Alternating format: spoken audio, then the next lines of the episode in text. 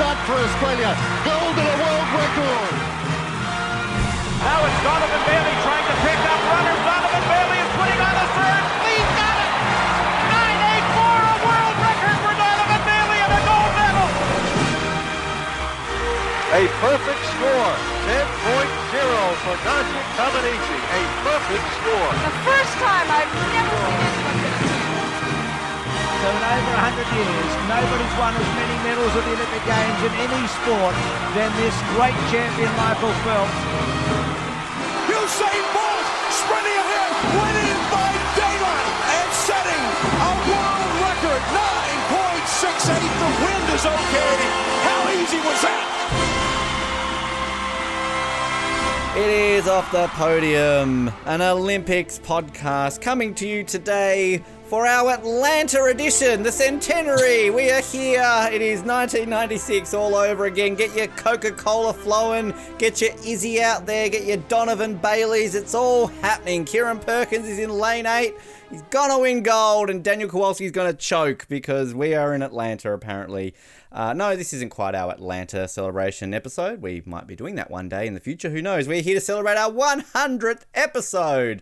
And they said we wouldn't last. Um, five years after we began. We said we wouldn't last. That's that's what it was. both our listeners said we wouldn't last, and they were both wrong. Uh, their names are Colin and Jared. Um, but uh, it's an exciting episode, an exciting time, and uh, we're, we're literally hours away from the Olympics. Uh, if they're not cancelled, we don't know yet, but. It's an exciting time to be an Olympic fan right now, and an exciting time to be listening to Off the Podium. I'm going to start off by saying that my name is Ben. I'm very excited to be here, to be back in the hosting seat and getting pumped up for Tokyo. I just mentioned both their names, but I'll introduce them each individually, including a man who is giving up watching tennis right now to talk to us. He's wearing his green and gold. I can see tennis players in the background on his wall. They're posters. He hasn't literally like stapled real tennis players to the wall, but they might be in the other room. I don't know. Jared Lubick. Jared, welcome back. It's a pleasure to hear your voice again. I don't think I've talked to you on this show for like a year or so. It is a pleasure to be back. Always happy to uh, to talk Olympics, and uh, can we believe that it's actually going to happen? I mean, I feel like I'm going to jinx it by saying that, but the Olympics are going to happen. Yes. Well, we do have a bit of a track record on some of our shows of saying things and then certain things happening. So if I do get Oh, cancelled, we, don't we know we? who to blame. Yes, basically. Uh, and also joining us is a man who uh, is got a well has got a picture of a Canadian Olympian behind him, and he's also Oh, I thought you wearing what's he wearing? My mogul shirt. Oh, he's got a. Of course, it's a mogul shirt. How did I not know that? It's it's got all the lumps all over it. Uh, it's Colin Hilding. Colin, welcome back to Off the Podium. Thank you. Your in your intro, you actually got me really excited. We'd have a surprise walk on from Muhammad Ali, but uh, then I realized things like that aren't possible post death. Yeah, well, uh, they might be one day. Who knows? We might have the power to do that. But um, yeah, I, I'm I'm so excited to have the gang back together because we've got some great things planned in in the upcoming weeks. Sort of uh, got some great episodes and uh, some things that we're going to do all together before we get into our daily coverage. But we're not here to talk about that right now. We're here to celebrate 100 episodes of Off the Podium. Now we had a bit of a celebration episode for our 50th episode. That was just kind of me going, "Hey, it's our 50th episode. Let's have a clip show." And today it's our 100th episode. We're going to have a clip show. But before we get to the clips, we're all going to talk about our memories and basically inflate our egos of how amazing we are at talking about the Olympics. Because we are now ranked in the top, what was it, 2050 Olympic four. podcasts? Top, we're in the top four. Like we're, we're Yeah. Canada's gold, basically. In that. Yes. So uh, we are a top ranked Olympics podcast. Um, but memories uh, of doing this, I, I remember sort of initially talking to you guys about doing this as a project and kind of, I think it was all very quickly organized, wasn't it, before Rio? Like it wasn't a thing that we planned out months before. It was, it was almost like a, what, a couple of weeks before the games, was it? Like I don't even mm-hmm. remember the specifics. but- remember. Well, tell us the story, Colin. I, I just, I don't remember anything about this. How did we start? How did we get here?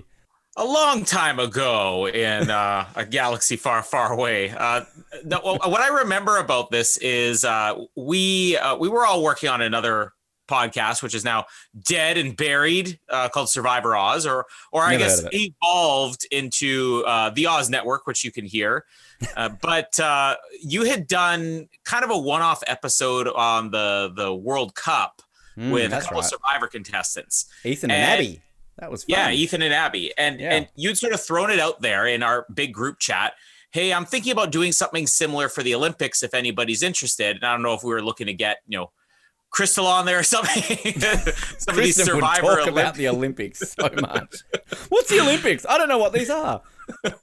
but uh the idea originally was just we'd do, you know, something for our Survivor Oz show that's Olympics. And I think uh, both Jared and I sort of were like, oh, yeah, we, we love the Olympics or whatever. We watch it all the time. And then it sort of became, well, let's sort of do this as our own podcast. And I, I, I vaguely remember like it being quick enough where we're maybe days before the Olympics, like, what do we want to call this show? And it was a bunch of titles were out there. And eventually it was like off the podium was just randomly mentioned. It's like, oh, yeah, that's the one. And even the logo, the logo, which I don't even, I think it, it, it was our logo for years up until maybe just a couple, uh, maybe a year or two ago. Uh, that was like maybe the day of the the, the opening ceremonies where that came in. Uh, but the original idea was just to cover Olympic stuff, and then once it ended, it was like, okay, where are we going to go from here? And that's how interviews sort of started and Olympic bid episodes, so on and so on. Yes, those uh, inflate Ben's egos episodes that I love so much. Um, Jared, do you do you remember those those conversations and kind of your? I mean, obviously you chimed in. You, you're here. Um, Kristen's not here, sadly. So uh, you were obviously uh, frothing at the bit. Uh, I mean, you know, do you remember those initial moments when you thought, "Yeah, Olympics, let's talk about them"?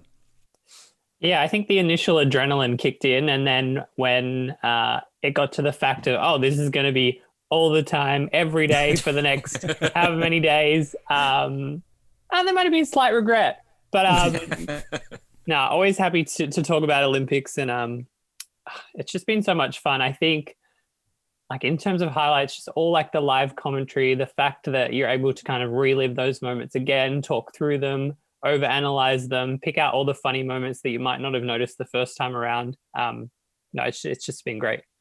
Yeah, it's it's interesting too because um, I was about to say this is our second spin off of Survivor. It's actually our third because Euros Vision was our first. I think that came before Double O Seven, if I'm not mistaken, and then obviously Double O Seven, and now this. So kind of it was it was always interesting getting all of you guys involved in Survivor Oz and. Obviously, we are a little bit restricted in terms of not being able to open the branches up a little bit. You know, like Survivor Oz talks about Eurovision. Like, no one's going to listen to that.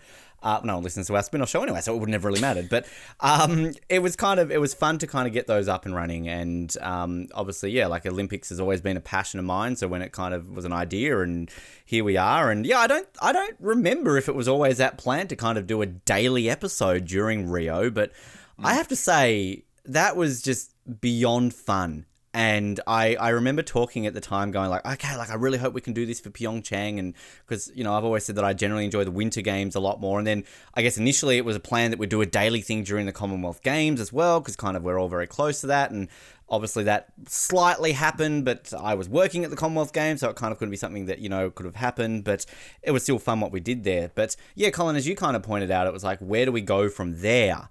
And to have that opportunity to then do some interviews uh, with with at that point it was a lot of Rio Olympians. We had a, obviously a few gold medalists straight on and and some other medalists, and then that kind of led into coverage before Pyeongchang, and then kind of you know I think we took about a year off, didn't we, before we came back, and sort of here we are now to our hundredth because we've just been flowing through the the interviews. So it's uh, it's been a lot of fun. Jared, I, I, I do have to say I feel bad because like you you join us for these episodes, you join us for like the ones, and but you you never sort of on the interview episodes, and I'm not blaming you. That's that's a me thing and the Colin thing. We seemingly never invite you. I'm sorry for Come that. on, Like, I mean- Jared, pitch in once in a while. I mean, are, are you wanting to join us? Like, go off at us right now if you're like, guys, I really, really wanted to interview, you know, Bree Walker. Like, why didn't you invite me on? Like, I mean, is this something you're missing out on? No, I feel like the uh, the listeners probably aren't ready for the level of interview skill that I bring to the show. um, I mean, dream interview. If you get Shane Gould on for an interview, then definitely invite me for that. We may not talk about the Olympics. We may just focus on her role in Australian Survivor, but um, and that's one that if you get it, you have to let me know. Well, you know what's really fascinating with Shane Gould is that I spoke to her a few years ago before she ever got on Survivor because um, she obviously lives in Tasmania. She lives about a three hour drive from where I live now and back then. And um, she replied initially and was like keen, and we exchanged emails, and then it kind of just never happened. And then randomly she gets on Survivor. Spoiler alert: randomly she wins Survivor, um, and then gets first boot in All Stars. But um, obviously through that kind of you know doing certain other shows I, would reached out to her she never replied but uh, another spin-off show australian survivor archives download now. Uh, my co-host matt dyson was obviously the first boot of the season that she won. He's friends with her and she's apparently always said to him like if you're ever in tasmania come and stay at my airbnb. So I've always kind of thought that like if I'm still here when we get to her season, I would go do it in person.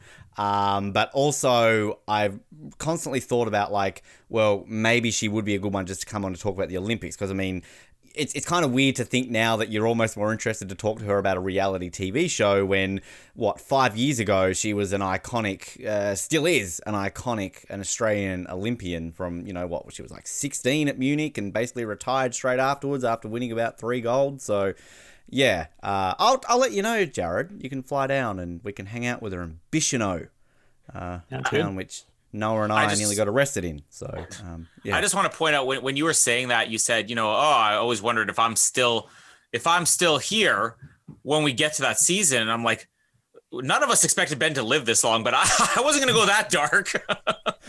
well, again, back to our point about having bad reputations on, on other shows and everything along those lines. but, um, as I said, we're going to hear some clips in just a, a few moments.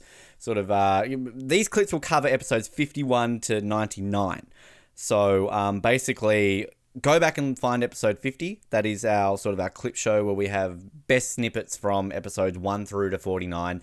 There's a lot shorter ones of those because I think about half of those episodes were a bunch of old interviews that I'd done on another show. They weren't new interviews for this show with Olympians, so I kind of didn't want to put best ofs from them when they weren't really from this show. So, um, you know, obviously a lot of Rio highlights from those interviews of those sort of guests. So this is covering basically Pyeongchang, basically our daily coverage. So you'll hear a snippet from every single day of Pyeongchang. There are, there are even a couple of days where like I've included multiple clips because they're they're funny and I couldn't choose just one. And the myriad of interviews that we did, obviously a few episodes we did on the Commonwealth Games. Uh, there was an episode on discussing the postponement of Tokyo. There was the Hobart 2020 Olympic bid. There was I think a random 90 minute news episode. Um, I just want to ask you guys, like, because right now you two have not heard these clips, uh, so you're about to hear them now. Um, but I'll start with you, Jared. Do you remember any moments, particularly from Pyeongchang, that stood out to you? And hopefully, you name things that are, have been included that we're about to hear. Otherwise, if not, honourable mentions if, if you don't hear them. I mean, what were some of your memories covering Pyeongchang? Strongest memory, I think, was definitely the live commentary of the moguls. um, it was just a whole lot of fun. And I think to add to just how enjoyable it was, was the fact that, if I'm remembering correctly, Ben, you may have been on a slight delay in the coverage. Uh, no, that was during the rowing at Rio. Colin was one on delay in that time. But ah, yeah, it was, okay. it was, when Kim Brennan won the gold, and you guys are like done over, and I'm like going, she's in for it. She's gonna win the gold. Well, anyway, the the, the moguls um, living for the Kazakhstan athlete, oh. cheering them on. Um, Australia botching it as usual. Um, ah, just that, I think the. I mean, this is kind of both uh, winter and summer, but the uh, Swiss multivitamin Jinx, um, which sadly will not be continuing. Uh, I think our new sponsor is YoPro. I want to oh. say something like that. So I'll definitely wow. have to look into that and see if see if the curse continues. Yeah. Um, other than that, I think the opening and closing ceremony is always a highlight. Um, the fact that we had the, I want to say the Tongan athlete. Yep. Who was the flag bearer at, at both. Um, and just the the coverage, bagging out the coverage, uh, always cheering against the French. Um, hey, we're changing that this year. We'll get to that. Don't worry. Yeah. yeah. we have a new country we hate this year. It's fine. And then oh, just the Winter Olympics is just all about the sports. I think like the, all the snowboard cross events, people uh, crashing out, the thrills and spills of it all. Um, yeah, they're probably my highlights of, of, of Pyeongchang. And what about Boorang and Soorang? Boorang and Soorang. Yes. Who could forget? Boorang and Soorang. Oh, what what amazing times. Colin, what what about you? Did you? I mean, you actually in going through the clips, you missed a lot more of Pyeongchang than I than I thought you, know, you did. Uh, I, you were sick, it, it wasn't. You? It was yeah. It wasn't until you said that that I remembered, and I was able to place where I was at the time. And um, Uh, I, I now first of all, I just want to say the moguls one was great because I mean I was going to be waking up at 4:30 in the morning to watch that anyways, and it worked out perfectly the way we could actually do. I think that uh, was we're, we're gonna have to find which sport we're gonna do the live coverage. But that's sort of gonna become, and I would say annual, but uh, uh, says only one? Why do we have to do one? If if we don't commentate I'm- sports climbing, I'm quitting this show. As long as we're not commentating s- surfing because it's gonna be a lot of waiting. Come on, Rather sailing. commentate the surfing than sailing. Yeah. Yeah. Okay. Good point. Hey, Uh, wait but till yeah. Paris when we start commentating breakdancing. Oh, rhythmic gymnastics. Oh, That's the Jared, Jared, you're down for that. Jared's Jared's frothing at the bit to talk about ribbon tossing and dressage. I'm up for dressage. Dressage. We're commentating that. That that one's a given. We're we're waiting for Bat Horse version 2 but uh, no, with with Pyeongchang, I, I remember now that uh, around that same time period, I, I was very sick. It was probably the last time I was like really sick in my entire life. Uh, so well, within the last couple of years, I should my entire life within a few years. I'm only three years old. I do people. remember that time that you collapsed recording Twister at the door and passed Yeah, out. well, so it's, it's funny you mentioned that because that was a difference. That was a stomach flu, but I had the same thing happen uh, during Pyeongchang Olympics, which will explain my absence. Uh, I, I had, I don't even know what it was, a flu, early version of COVID, who knows? Uh, but I was so sick. I had such a bad cough and everything. And one day I remember I woke up and it was like, I don't know, 6:30 in the morning. I work at eight o'clock. And I walked out to the living room. I was going to get something to drink. And I basically am like, oh, I'm really tired. And I just lie down on the floor. Uh, and about 25 minutes later, I'm like, did I just fall back asleep face down on the floor? and Jamie's like, do you need to call in sick at work today? I'm like, I think I do. Uh, You I don't think I'm issues passing out. You might need to see a doctor, Colin. That's not normal. It's happened. It's happened two times in my Get life. off the and drugs. Both both times it was because of podcast coverage. So I think Ben may be the problem. yeah, That that's my excuse. I have that effect on on Canadians apparently. You know. Usually, yeah. Yeah. Uh, but like uh, Jared said, you the, the the my name is segments are always great. The the messages to the athletes are amazing. Uh, and with all the interviews we've done, it's interesting. I, I was sort of looking back yesterday as I was pulling some of the the later clips that um, that uh, I guess have aired over the last couple months, and I started to do the math, and I'm like, you know, we've probably been more consistent in our coverage over the last year since the postponement of Tokyo than we were in any year prior to that. But at the same time, had Tokyo happened, we would have crossed the 100 episodes during the Tokyo Olympics. Yeah, and I, So- uh, on that, just to interrupt you, I, I almost have a feeling we might either cross 150 before Beijing or during Beijing, judging on what likely. coverage we are going to have, and we will talk about that at the end of the episode. Yeah, because that's the other thing. We're only now six months away. Uh, but I mean, of all the interviews we've done, uh, I mean, I I think the the Jamie Salé one was great because, you know, you're you're a professional at this. I'm I'm more of an amateur. you were a professional at this. Once upon a time, you were respectable. but uh, you know, as, as sort of an amateur interviewer, when you can pat yourself on the back and say you were on an interview where you made somebody cry, now you're in Oprah territory. So we Oprah Jamie Salé, and, and it wasn't like a thing where she's like, "No, this is disgusting. I hate you guys." It was she was legitimately moved at one of the stories she was telling, and that, that's definitely a, a nice one that I'm excited about. And uh, so, some of the other ones I just want to uh, give shout outs for people to listen to here. Uh, that were really fun. You're, you're probably not even going to hear all the great clips in there. Uh, particularly the Sammi Jo Smalls one is is a gold mine of great clips. Uh, and that was one of the most fun ones that uh, we had. Uh, I think that we did a couple. I think all the ones that Ben and I were able to interview people together were especially fun, and all, especially the the snowboarder too is another good one. What Miles, Miles Silverman? Silverman, yeah, who's Yeah, who? so- I mean, might not even be an Olympian. We we don't know. Yeah. We won't know yet. I mean, Ben probably jinxed them just by being on the show. Well, we'll talk about the off the podium curse in a minute, but um, you know. Well, yeah, we are going to talk about the off-podium curse. I mean, I, I I have a, a clip which I don't know if we want to include it in this one when we talk about it, but uh, I may send that through to you later. Uh, yes, Is that the one where you basically lied to the author guy about like, oh yeah, get him on the show because we always win medals? Or no, there was a guy. No, no, no. Episode I'll 101, I'll which I'm just spoiling. Yeah, I'll, I'll say it now. Um, one of the interviews you're going to hear, uh, I have a separate clip from. Uh, it's from an Olympian who could have gone on to defend their gold medal and has recently just announced that he's dropped out due to injury. And on that episode, Ben says, "We don't have the best track record, but I have a good feeling about you." Who was that?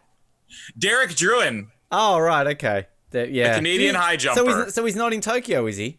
Yeah, he just announced uh, within Fuck. the last couple days that he's out due to injury. And as I was pulling a clip from the Derek Drouin interview, I'm like, I don't think we should include this on our best of, but it is funny that Ben says, I have a good feeling about you. Yeah, well, again, it's spoiling our episode 101. You kind of also did the opposite there. Like, yeah, we have a great track record. You're going to win a medal in Tokyo. so, um, before I talk about that quickly, like, um, yeah, I was going to ask you about your favorite interview. Like, I, I mean, I'm going to just from a, a fan perspective, uh, I know this wasn't. You're not going to hear this on this episode. Go back and listen to it on our 50th. But getting into interview Zali Steggall, who I mean, at- as of right now in Australia, she's a much more prominent person because she's an independent politician in our parliament. She got elected to, to parliament basically since that interview. I, I clearly we get them elected to parliament, they just don't win medals. Um, but from a, from a fan perspective, interviewing Zali Steggall was a pretty big deal. Um, but yeah, I was going to mention the Jamie Salé one as well because again, fanboying out. Uh, I've made two people cry in my career, at least from a professional standpoint. Um, uh, and the fact that I got one of those was Jamie Salé uh, was was kind of kind of a big deal, and that's I think one of if not our longest interview, right up there. Um, and in actually going through these clips, one that I, I forgot about how actually really good it was. Uh, was our interview with Ziggy, uh, the the water polo player from London who won a bronze. Who, of course, again, Jared talking about Shane Gould, obviously probably a lot more known for Survivor now. And what I loved about that was just when I asked her to come back on to talk about the Olympics, she just lost. She said, "Yes, please." She's like, "No one knows me that I'm an Olympic medalist. They just only want to talk to me about Survivor now. They don't care about the fact that I'm a freaking Olympic medalist. like Survivor, Survivor, Survivor. Like I'm sick of talking about Survivor." So, uh, and I think that actually might be our longest ever interview that we had. So. You'll hear that clip, but yeah, I just I wanted to mention the off the podium per uh, the curse, uh, which I mean I feel we'll talk about in the coming weeks on our preview episodes because I don't want to go through all our Tokyo athletes now. We'll do that in our preview episode, but um, we currently stand at guests who have been on this show and gone on to an Olympics a bronze medal in a relay where they should have Yeah. won gold and they lost to Hungary. oh, and that, are you talking about Charles Hamelin? I am talking about Charles Hamelin, our and that is the saddest one because uh, Charles Hamelin going to that Olympics, it was basically he is about to become the most decorated Canadian Olympian of all time, and it didn't happen. And he says on that interview, "You know what? This is going to be my final Olympics." Because he wanted to break that record. Well, we cursed him, and guess what? He's trying to come back for Beijing now. All because of us. We have Yep. postponed this man's career by four years. Who knows what damage we're doing to his health because we cursed him. Uh, we'll talk about it at the end of this episode, but if there are any Canadian fencers listening to this episode, don't listen. we are not saying any of this. It's not true. All our guests are multiple gold medalists after coming on our show. Multiple. Like Michael Phelps, eat your heart out. Um, so we'll go to these clips now, and basically, we won't sort of say who they are. Basically, it's going to be in order from episode 51 through to 99. Uh, again, the a majority of these are going to be Pyeongchang ones, but I just I just want to go through and name our individual people that you're going to hear basically in order, so you know who these people are. So uh, Joany Baden, Baden, Badenhorst, who you want to talk about choking, well not choking, it wasn't our fault, cursing I should say. She got injured. Like I think in the full interview we talked about how she got injured before Sochi and couldn't compete. Same thing happened to her in Pyeongchang. She was like the uh, flag bearer for the Paralympics, and she like injured herself and couldn't compete. So again, that's our curse. Um, a sad one actually. Episode fifty-two was uh, Alex Chumpy Pullen, who obviously, sadly, in the last twelve months passed away. Um, and yeah, very very sad to, to hear about him passing away so young, younger than all of us, basically, I think. So, uh, yeah, very sad for that. But you'll hear a clip there. Uh, Charles Hamelin, uh, Callum Watson, you from Andy Jung, Kailani Craine, uh, then all of our Pyeongchang episodes, essentially, before we get to Jon Montgomery, our team number Yes. one, uh, which I recently listened to, Colin. It was a great interview. Uh, Aaron Brown, Ella Easton, who sadly didn't make the, the sports climbing team, but this was obviously before they were announced. Uh, Brendan Rodney, Nicola Ziggy Cottrell, Jamie Salé, Charlotte Caslick, Kylie Masse. Uh, has she made the team this week, Colin? I saw your swimming Yeah. trials are on this week at the moment. Yeah, she so- qualified.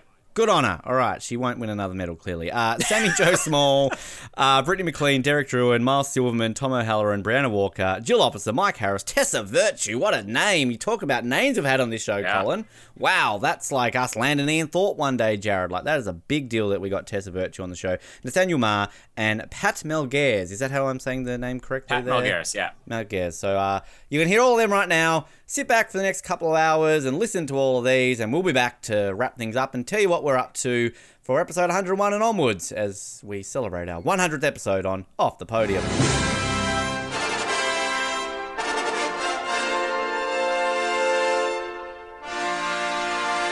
How does that how does that feel? I can't imagine that's a, a very good feeling. I mean, I read one interview that you gave that you said as soon as that happened you were thinking straight to Korea, but I, I can't imagine that at some point you're like, oh shit, like seriously, this has to happen today. I, you could not have put it better. I I don't even I can't describe the level of annoyance and frustration that goes into something like that. So basically, we get a couple of training runs before the event starts. I was number 12 of the girls, which means the last of the girls to either train and also compete. So I was the last girl on course for training before they shut down all of training and started the event. So we were like 45 minutes out of the event. And I go down and I misread a feature that I've been having trouble with all day. Um, because you know what? I'm not the best snowboarder. I'm, I was not the best of the girls out there. I was so fresh and so new. It was very easy for me to misread and misunderstand the course. And I hit it and I landed upside down, tomahawking through the bee netting. I collapsed my hip. I broke my knee. And I got taken down in the bucket a couple of minutes before the actual race started. And Wow. you know what? I went down in that bucket. And while I was going down, I closed my eyes and I just said to myself, how can this happen again? Like, I had a flashback of London again in front of my eyes. I had a flashback of my actual accident because I wasn't sure how severe my damage was because I was in so much pain. I couldn't think, think, you know, straight. And I just came down to the bottom and I was just like, Joany, are you kidding me? Like, how can you do this to yourself again? You are so dumb. You're incredibly dumb, and I'm angry at you, no one else. And then, you know, I got to the bottom and I saw my oh, my beautiful dad waiting for me, and he's just smiling and happy that I'm okay, and you know, my eyes are open because he, you know, he's been through this once before, and he just looked at me, and at that moment, I was like, no, that's so unfair. You've never seen me even compete, and the one time you fly to Russia to see me compete, I do this. No, that's no, just I'm going to do this again and I'm going to do it right. And I think that's when it flipped over. I was like, yep, Korea, you, you're on my list. wow, wow. So they already got then uh, their tickets for uh, Pyeongchang next year ready to go then. They're so, oh, I've got the most amazing parents. They've got a little tin uh, savings bank that they kind of constantly drop notes in. They're just like, it's Korea. So they're definitely going. We've been saving for a while, so they won't miss it for the world.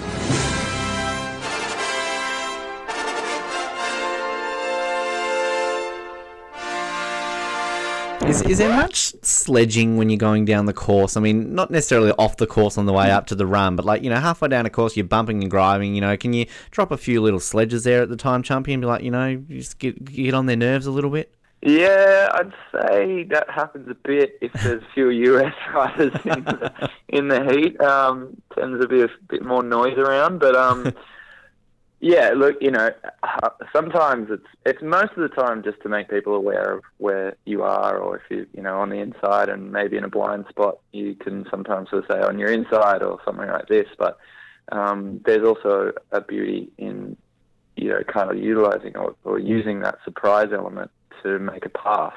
Um, most of the time, you're trying to be dead quiet and sneak up on people as you're passing, so they don't know to shut that line down. But again, there's certain situations where two riders can cause an unnecessary crash, um, and a bit of awareness can maybe help in that situation.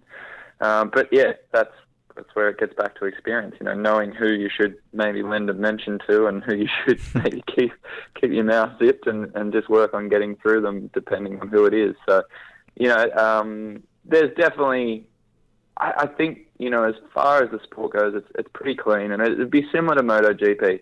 Um, I kind of refer back to that a bit. You've got guys that are riding incredibly close together, taking really tight race lines on extremely fast bikes, and there's obviously quite a lot of danger with that. They're, they're, when they crash, they're crashing with their bodies. There's no roll cage, and that's much the same as us at high speed. Um, and even in the sense of trying to keep, you know, your speed throughout the track and and uh, and hold speed throughout the turns, the last thing you want to do is actually be crashing into everyone. Um, you know, it's probably something that gets a bit uh, misunderstood with our sport. Is you know that's a bit of a tactic, fly up the inside and take people out, but you know, it can happen. Um, but one one thing, you won't last very long on tour because people will, will be pretty fed up with you, and there's tend to be a bit of a gentleman's agreement against that sort of thing. Um, and and plus, you know, as you'll see with bikes, it's better to try and just keep it clean, ride ride through the turn, and take the battles down the straight where where everyone can stay nice and clean and, and hold their speed and not cost you know, maybe two riders that are battling for position, another two spots while the guys behind are able to pick them off. So Hmm. again, it depends who you're in a heat with. There's some riders, some countries that have different styles that tend to be a bit dirty, if I'm allowed to say that. But Of course you can. That's- I want to know part where these countries are, no- uh, Chumpy, now. no- I kind of feel like you need to say them.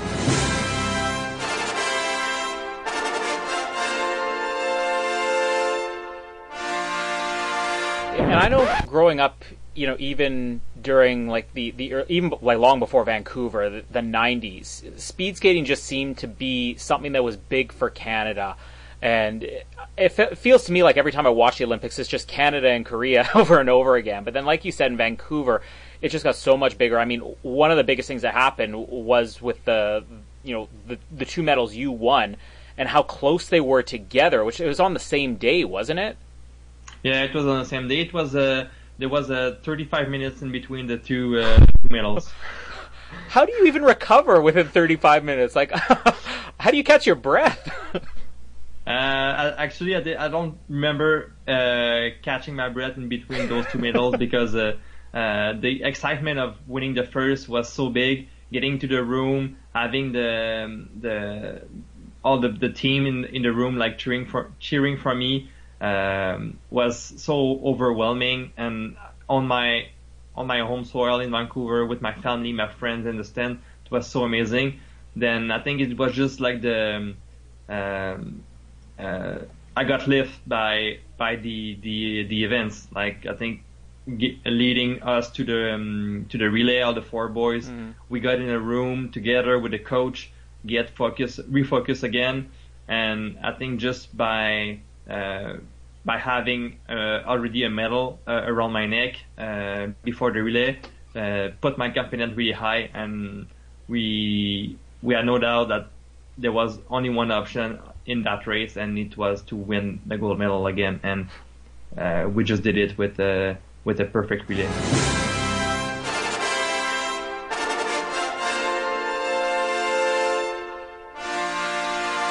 You must hate traveling sometimes, and if you got that amount of skis, I could imagine going through like check in and all that sort of stuff with all of that. Must sometimes be a bit of a pain in the ass. Oh, it's challenging. Yeah, I mean, with with the classic skis being you know 205 centimeters long as well, you, you getting through airports is a real battle. Um, I I absolutely hate traveling uh, on planes. Full stop. It's just an absolute nightmare. I, once you once you dump those bags and get them through without hopefully being stung for excess baggage, you're uh, yeah, it's uh, it's a real relief. I can tell you that. I'm never going to complain ever again if I've just got like one bag or something like that. It's like, oh, I'm so sick of carrying this all the time. Like, I'll think of you next time I'm traveling. Going, okay, this is nothing. Yeah, yeah, yeah. It's uh, it's um, it's it's particularly hard when you when you when you are traveling by yourself and you you've got to carry all that stuff uh, to the airport and, and all that as well. It's it's a heavy load, and uh, you know to just have that's that's the thing though. Like you you've got to you can't take more than what you can carry. So you've you've got to you know getting on on and off trains and stuff. It's it's a disaster. I can tell you that. But uh, it's uh, it's something that you sort of learn a fine art of. Uh, on, it's not it's not cheating the system, but it's uh, it's certainly making full use of uh, being allowed to take coats and laptop bags and things like that into carry on carry on luggage and uh, yeah. Well, for example, I uh, I didn't I didn't have a computer in my computer bag. I filled it full of roller ski wheels, which are actually quite heavy, and that that bag, which they never weigh, was about twelve or fourteen kilos. Wow, That's- clever. That's that's how you that's how you get the uh, get the kilos up. Yep. There you go. There you go. This is uh, the travel tips we're learning here.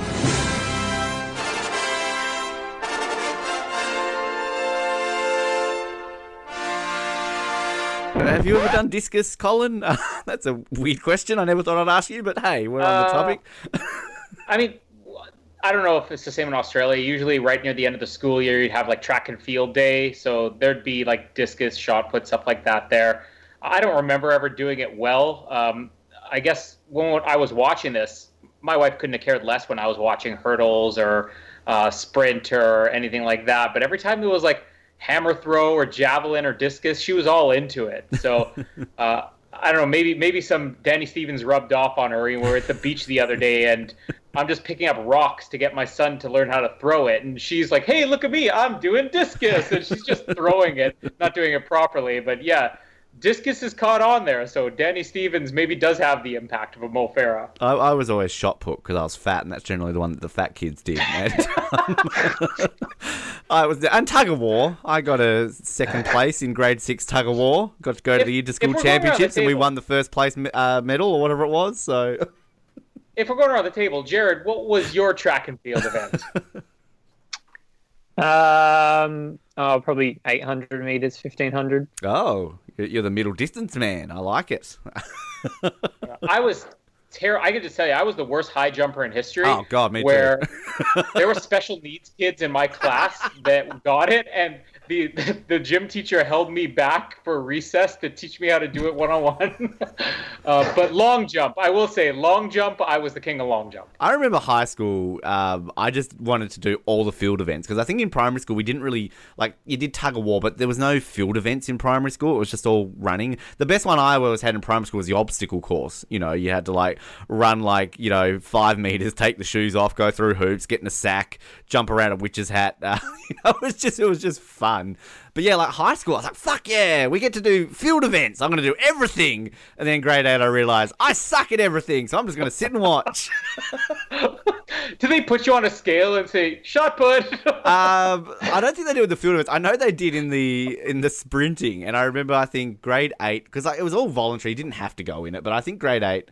You know, I had a shit time in high school. Everyone hated me, but I think it was the last time I ever competed. You know, in my outstanding athletics career, and I was put in the lowest division of the hundred meters in grade eight, and I got dead last. So there was a photo that was in like the newsletter of me like flailing my arms around.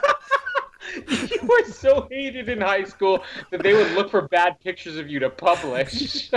They would literally the only time they'd put my name in the newsletter is if like I got a letter published in TV Week or something like that. So did you um did you by any chance do so poorly in the 100 meter because you're holding a giant ball under your chin trying to toss it Where's the shot put? yeah, it didn't quite work. Yeah, that's exactly. I was so good at the hundred meters. I was the same bolt that had to kind of you know weight me down. Um,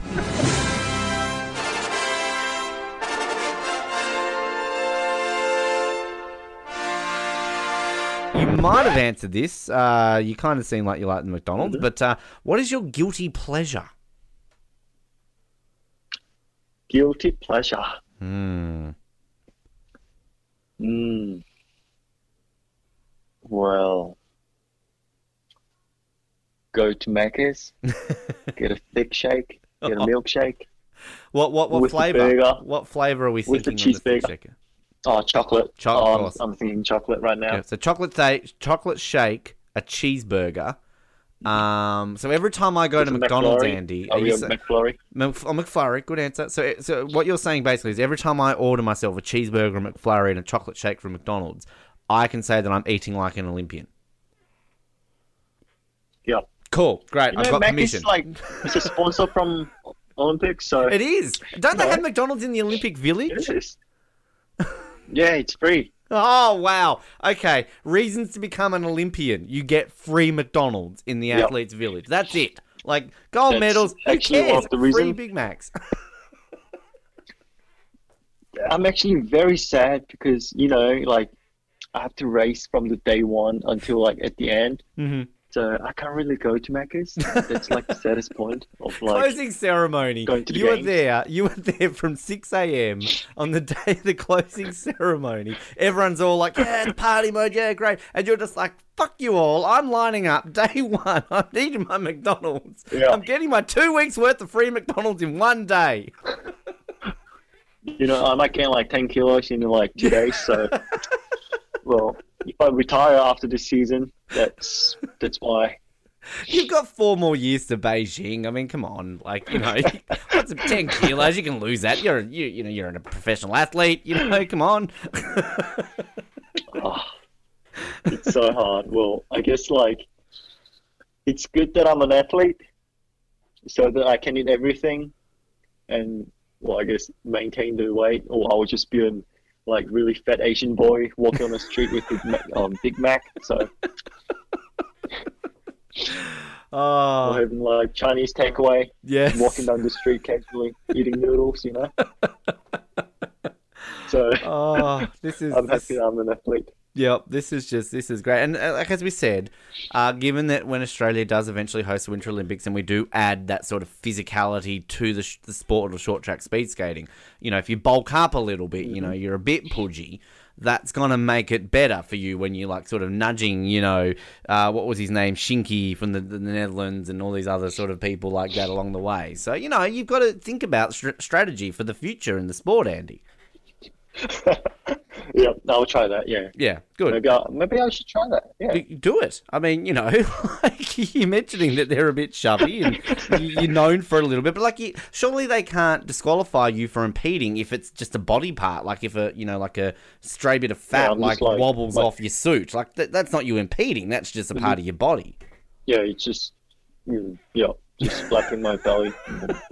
You know. That would be my issue. That's if I became a short track speed skater. A, would I fit into the suit? Probably not. And B, uh, when it comes to the, the shoving side of things, you can't disqualify me if a piece of my body hits someone. I'm not doing it deliberately. It's just how gravity works. Mm. Yeah. So true. I like this Maybe strategic if they try to nudge me, I'm just like just stay, staying um, standing still. So then I fall over 'cause I'm just like bouncy bouncy ball. I don't know. It just bounce off Oh, me. I can't wait to watch the Olympics in a couple of weeks to see when you are interviewed by Channel 7 and you have like the most serious questions put to you and just, you know, getting ready for competition and then people realize that this interview exists where we've talked you up and then also talked about um, putting on weight to knock people off with fat rolls. That's generally how short track speed skating works in our mind. Here and off the podium. Um,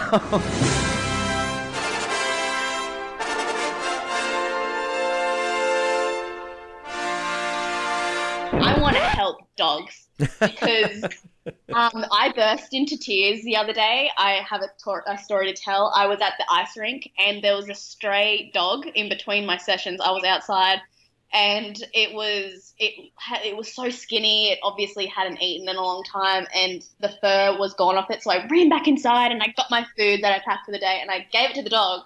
And then I had to go back inside to put my skates on for my session. And my coach asked me, um, you know, how I was doing and everything, and I just burst into tears Mm. before I got on the ice. And he's like, he was laughing at me. He was like, "Why are you crying?" And I'm like, I, I was just like, "But the dog, the dog," and I was so distracted. And I, oh my, I was, and then I got back home to my mum, and she's like, "Why didn't you take it home with you?" And I, was, I didn't know I was allowed to do that. wow. dogs. Okay, dogs. Dog. I like that. That works. Just just avoid seeing any dogs before you go out to compete for the Olympics. Just just some Oh advice. well, at US national championships, they had dogs in the like after you leave the kiss and cry, they had little puppies. Oh. And I think we should invest in puppies at every event. There you go. Okay, just don't make make sure they don't throw them on the ice though, like they do with the flowers, because that would be a bit awkward. But they can um, slide them. slide on them the on the ice. Puppies on on skates. There you go. That wins That the Olympics. So cute. Yes.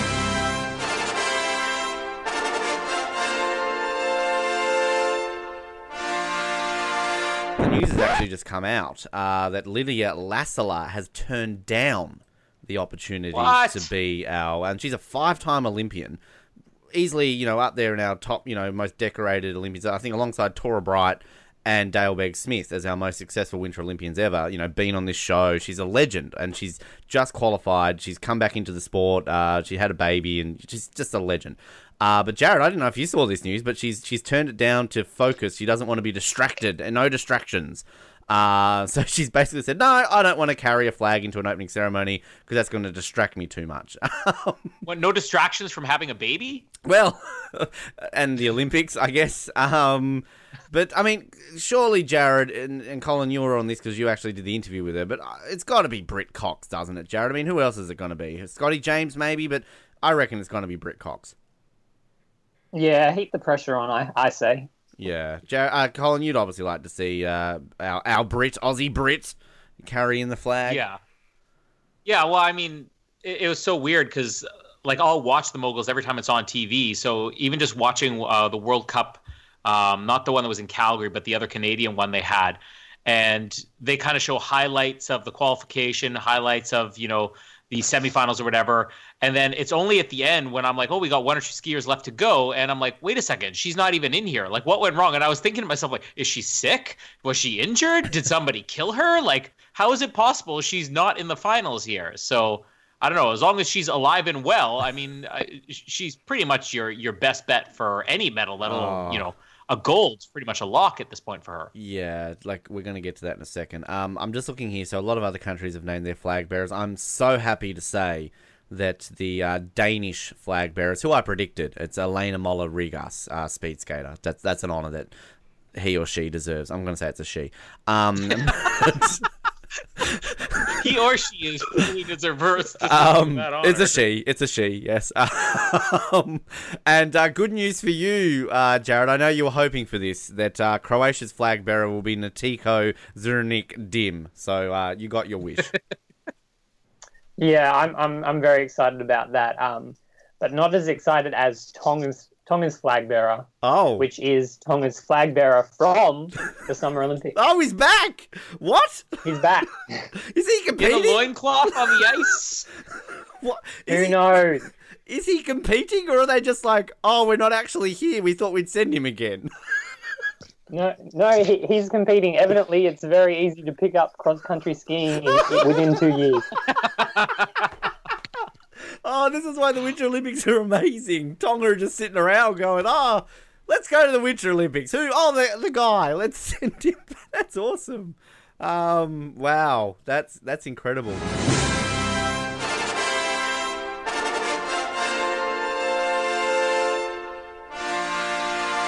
I just. I just cannot believe that I just saw the words New Zealand second in the Winter Olympics. I know it's a heat. but like that's just not funny. That's not on. Jared, where are we? What's happened to Australia? We snowboard. We won gold in snowboarding. What's New Zealand doing now? Yeah, I'm I'm terribly confused. That was actually my highlight from the Parade of Nations was the whole they've only won one medal at the Winter Olympics, and I was like, yep, let's keep it that way. No more medals, please. And this is just this is devastating. Perfect segue, Jared Lubick. Thank you very much. Uh, all right, here we go. We've been waiting for the Parade of Nations. Now, yes. Now, I want to tie this in with a little bit of Channel 7 stuff here for, for Jared and I, for our Australian uh, audience. I mean, Nala, you also were watching the Australian coverage. Um, now, I was not listening to what the Australians were saying. you just did not clarify miss a single thing. Uh, because, A, we were missing Bruce and no opening only ceremony. time- I didn't even hear what you just said there. You sounded like a robot, one of the ones that were like droning. Um, I uh, did not like seeing an opening ceremony without Bruce. Jared, where was Bruce? Do you know where Bruce was? Bruce wasn't there, and I'm not happy about this. Yeah, I think Bruce has to be at home for the uh, summer of horse racing, which they're trying to promote. And I'm like, the Winter Olympics are on, or do I watch horse racing? Like, it's not even an option there. Um, but yeah, like, where is he? Get him over there. Get him. Just get him on Skype. Um, he doesn't need to be there. He can commentate both at once. He's Bruce. He can do anything. Get him on the commentary team, please. And and this is the thing, like Bruce is every man. Like, and Mallory was like, "Who's Bruce?" And I'm like, "You'll be in Australia. You'll know who Bruce is soon." Uh, we didn't get any, ooh, I want to take yous or anything like that, but we got plenty of these as I'm going to go along here. And just quickly, I swear Channel 7 have sent their B team. Just They've just, I've never heard of half these people. Whoever that woman That's is. with- generous. who was that woman with Hamish McLachlan? She's, ter- she's terrible. Who is she? I don't know. I like what was with her whole like name dropping every two seconds. Oh yes, I've met this person. I've met that person. This person gave me their number. Like oh no no no, you're thinking know of and I don't care. No, that's that's Jackie Cooper. We'll get to her. I'm talking about the other one who was in the other the bit.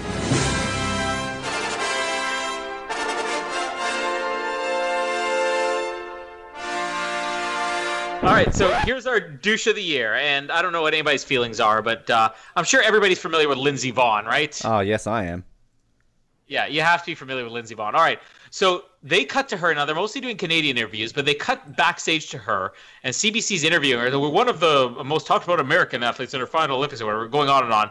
So they interview her, and like she's she's as intelligent as Ryan Lochte. You can tell within a second. When they ask the question about, you know, which of these other countries are you most excited about seeing? She goes, I want to see China. They have uh, really nice long jackets. and then there's just this awkward pause. And like, all right, thank you. Back to you, Scott. Yeah, we found it. We found it already. It's taken us one day. Lindsey Vonn, thank you. And just just to further prove it, I'm going to read some of Lindsey Vonn's tweets on her way to Pyeongchang. um, so hopefully we get to Korea. Apparently we don't have the right documents to fly. About two hours on this plane so far, and just sitting at the gate. Some Germans and Italians on the plane too. Hashtag Can we fly now, please? Like I don't. She's like some Germans and Italians. Like it almost sounds like mildly racist. Like as if you this. If this is like 1950s, like there's a black guy in the front, a Jewish guy in the rear. and, and also M- NBC seem to be getting on board with this too, Colin. Because I'm just reading here a headline uh, from NBC Olympics. Entering her final Olympics, Lindsey Vonn is taking no chances with germs. NBC always breaking the big news stories. oh, I gotta find some of these other ones here. Um, where is it? I, I oh, right here on her Twitter. Okay, uh, okay. So this is weird. The poor guy next to me wasn't feeling well, so he deplaned. Was it something I said? But I didn't say a peep. Hashtag feel better, dude. I don't understand this woman. Um, I'm single because I only have eyes for the Olympics. also, where's my pep talk, coach? I'm a, I'm a woman in the morning and a woman at night.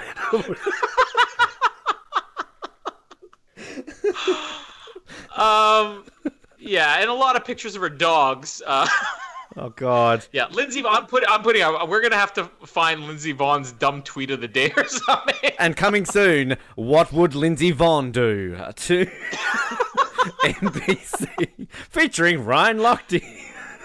Ethnically profiling Germans and Italians. Why are like overly attractive American Olympic athletes so dumb? like Ryan Lochte, hot. Lindsey Vonn, hot. They're just dumb. Can these two just marry each other? They're probably the smartest Don't babies. let them procreate. That's not right for the human race. They'd probably produce a Nobel Peace Prize winner. Why did you become so smart? Because my parents are so dumb. Oh. Is that all you have to say about the opening ceremony? Uh, I, I mean, yeah. I mean, how can you top Lindsey Vonn racially profiling people on a plane? I do. I do like uh, Valerie's change of profile picture too. Rudolph the red-nosed Bermuda man. Uh, he really does have a bloody bright red nose. I know. Felt so bad for the guy. he looks like he's crying. Let me go home. I go back to Bermuda. Uh, Jared, uh, what do you have to say about the Parade of Nations? Well, we had uh, Channel 7's excellent coverage. Yes. Um, which im- immediately, like straight off, just started breaking. The golden rule of the Parade of Nations is say who the flag bearer is just for every country. And I think they did it for the first two, and then they missed about 10 in a row. And I'm just screaming at the like TV, just tell me who the flag bearer is. Just put a little like caption on the screen who it is. I, I don't need to know that the Norwegian team made a mistake with Google Translate and bought 15,000 eggs instead of 1,500. Tell me who the flag bearer is. like it was just ridiculous. Like luckily it got better, but I was like, that's the golden rule of, of commentating. That is, you say the flag bearer, then say whatever else like you want to say about the country. But oh, and just they were typical. With the wasn't as good as Rio, but the lines like when Madagascar was in like Madagascar, the name of a great kid series. Tell me the flag bearer.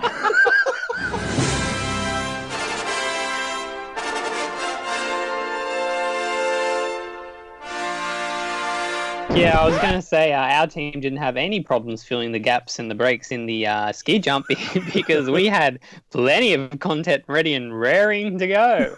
Um, yeah, I mainly just watched the, the ski jumping, um, which I thought was great. Although I would be interested to know if you accidentally go uh, somehow trip and, and and go down the slope before the green light goes, is that automatic disqualification? I mean, is that the same as diving into the pool before the starter's gun? Um, so I would love to know what happens in that situation. Uh, but yeah, the, the ski jumping, I don't understand how it's so enthralling. I was sitting there watching it with the delays. I'm like, why am I still like, why am I still up at this point? And I just could not go to sleep, but I had to know who won. I was like, this commentator is not giving anything. I don't know like what you have to do to do a good jump. It looks like they all start the same. How come some go further than others? Uh, is this rigged? What's happening? Um, but yeah, somehow it's enthralling watching people go down a hill and, and, and just jump and, and look like idiots in, in ridiculous, hideous outfits, um, particularly the Polish team. It's it's kind of like watching my dad watch My Kitchen Rules because he's literally watching people like cook food and like a French judge and an Australian judge try to make it so dramatic of taking a bite out of like a, a, tr- a truffle or something like that, to which they stare at a camera for five minutes. Yes, Colin, this is quite, you know, dramatic pause, dramatic pause. Delicious. And it's just like, like what, what, Edible. like what is this? And like the ads I'm watching for my kitchen rules this week are showing that there's going to be some dramatic, like someone's getting murdered in the kitchen or something. Jared, I don't know what's going on. um, you will not want to miss this week's my kitchen rules. It is so unmissable. It'll be talked about for weeks in Australia. Like Jesus Christ, Channel Seven. Someone's going to burn a soup or something like that. I don't know. Um, but yeah, I'm with you. There, like I, I was, I love the ski jumping and it's like I want to be one of those volunteers who move that like uh, the seat down. Like when somebody decides they want to jump down a little bit lower, a little bit higher. There's like five Koreans who lift like a seat up with the Olympic rings on it for them to sit down. The gate. The gate. Thank you. There's a technical term for it. I also want to be a ski jumping coach because these poor ski jumpers are freezing their little bodies off in their tight little skin tight suits and they're all hugging them. They're all giving them like a woolly jacket, like going, "Oh, it's okay. It's okay, mate. Let's like let's stay warm, stay warm." And uh, I think we could have gotten free tickets to the ski jumping because again, there was no one there. Like there was no one at the ski jumping. Those stands were emptier than the stands at the Athens Olympics. Like there was just no one there.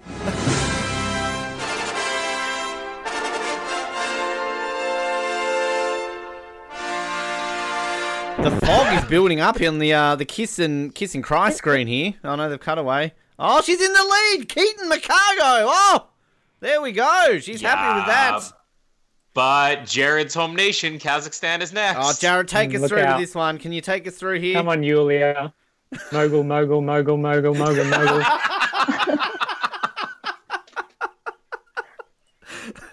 Slow time, not feeling it. Oh. Hurry and get to la- last jump already. and she's done a forward flip, grab the skis. She's done that fake turning thing at the end that the judges don't like. 30.6 Jared's ahead of me again. Oh.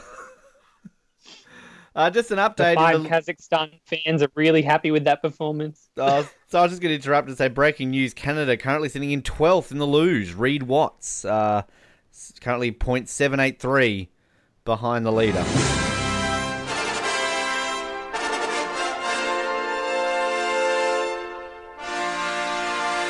Jared, if you're getting pumped up, mute She's, yourself. she- she- she's off. She's off. She's off.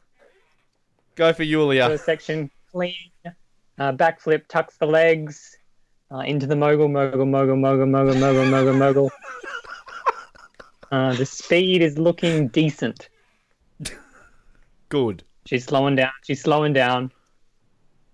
Not even at the second jump yet. The speed isn't looking decent anymore. Uh, front All flip right. grabs the legs, doesn't really grab the skis properly. 30.14. She's devastated. I, I think I think I put Casper on a toboggan once and he made it down quicker than that.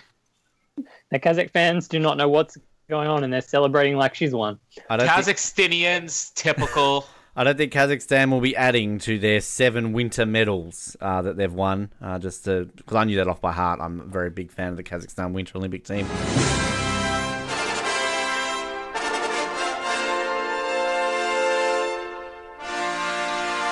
We're about to see whether or not two Australians on this show go off in more I'm ways. mute it just so I don't spoil anything. And since anyway, since I did back in 2006 when Dale Begg-Smith won the men's moguls, we've actually never had an actual Australian win the moguls before. Is it Britt Cox's turn to shine? She looks down the course. She's ready. Moments away from being a Campbell or a Smith. Who will she be? It's getting windy at the course too. That wind is blowing a gale. Her ponytail is going everywhere, but she's off. She's mogling. She's left. She's right. She's left. She's right. She's left. She's right. Oh, a bit of a bump there. She waves her hands up there. A bit of an extra pump there. Don't know if that was to pay attention to the judges. She's taking the middle course here, though. Britt Cox really pumping it over there. Oh, she looks like she's losing a bit of control there, but I think she's going to get it right on this mogul. That's a favourite mogul right there. Perfectly turned on it. She loves it. It's always a favourite of hers. The knees together. Up, over, tuck, straight land. She's on for a very fast time here. Britt Cox, 28.29. Oh, what a run. Britt Cox, you little beauty. I will say there were definitely some flaws though in her run. So Oh, uh, no, I'm seeing the score. what is it? Boo! She's a Campbell sister. She's in fifth, 75.08. No! That's why I. That's why I muted it because I think I audibly gasped the first mistake I saw, and I'm like, I don't want to spoil this for Ben. Oh, but no. I'm sorry to say she spoiled it for you, Ben. What's going on? Australia have pulled in Australia. We are currently in New Zealand's fourth and fifth. Wait, so Justine Dufour-Lapointe medals. So, so, is, so let's be honest here. There's two good things here that can happen. If Andy Naughty wins, Andy Naughty's about to start. she's a gold medalist. If she fails and finishes Yes. sixth, we equal New Zealand in fourth and fifth. Yes, Andy. Months from now, you are going to be back on the show and telling us how you won the gold medal. Is she? Is she started yet? She started. She started. go, she started. go, Colin. All right, there's not going to be much commentary here Oh, because this is the oh, most oh, exciting moment of my life. Oh, shut up, Jared. okay, so she has just taken Brit's favorite mogul and she's having a similar issue. No, no, no, bad Andy, bad Andy, no. What just happened? Don't tell me France is going to win a gold. France just won the gold. Oh no, Andy! So if you come on off the podium, we are the problem. Oh, she's a DNF. Oh no, I oh. jinxed her. No. Oh, I didn't stay up till midnight to watch a French person win a gold medal. Oh. Oh, Oh, Andy, we're so sorry. Oh, no. She's never coming back on the show now. oh, it's a cat's fault. Oh God, she's gone off well off course here. Oh, oh shit. That's so sad. Oh, Corinne looks devastated for her. because a French person won. Oh fuck! I hate the moguls. What's happening in the luge?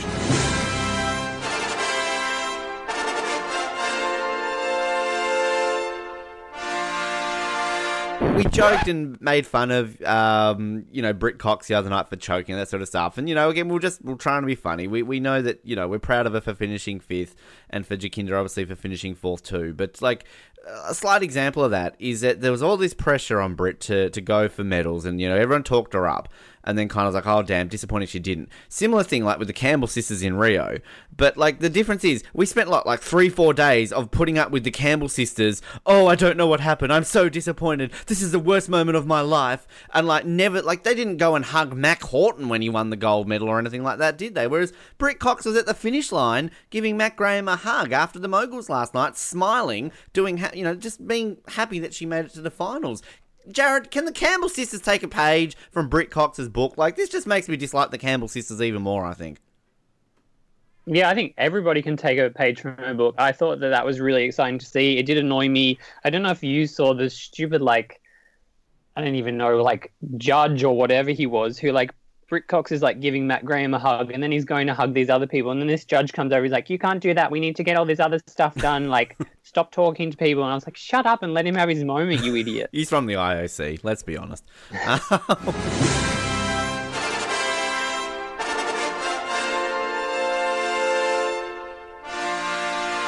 Oh, here we go. Um, Olivia to Tess. Olivia from Victoria to Tess Coady, who pulled an ACL and is no longer competing at the Olympics. This is what it says. Hi, my name is Olivia. I'm studying you at school. I hope you win a gold medal.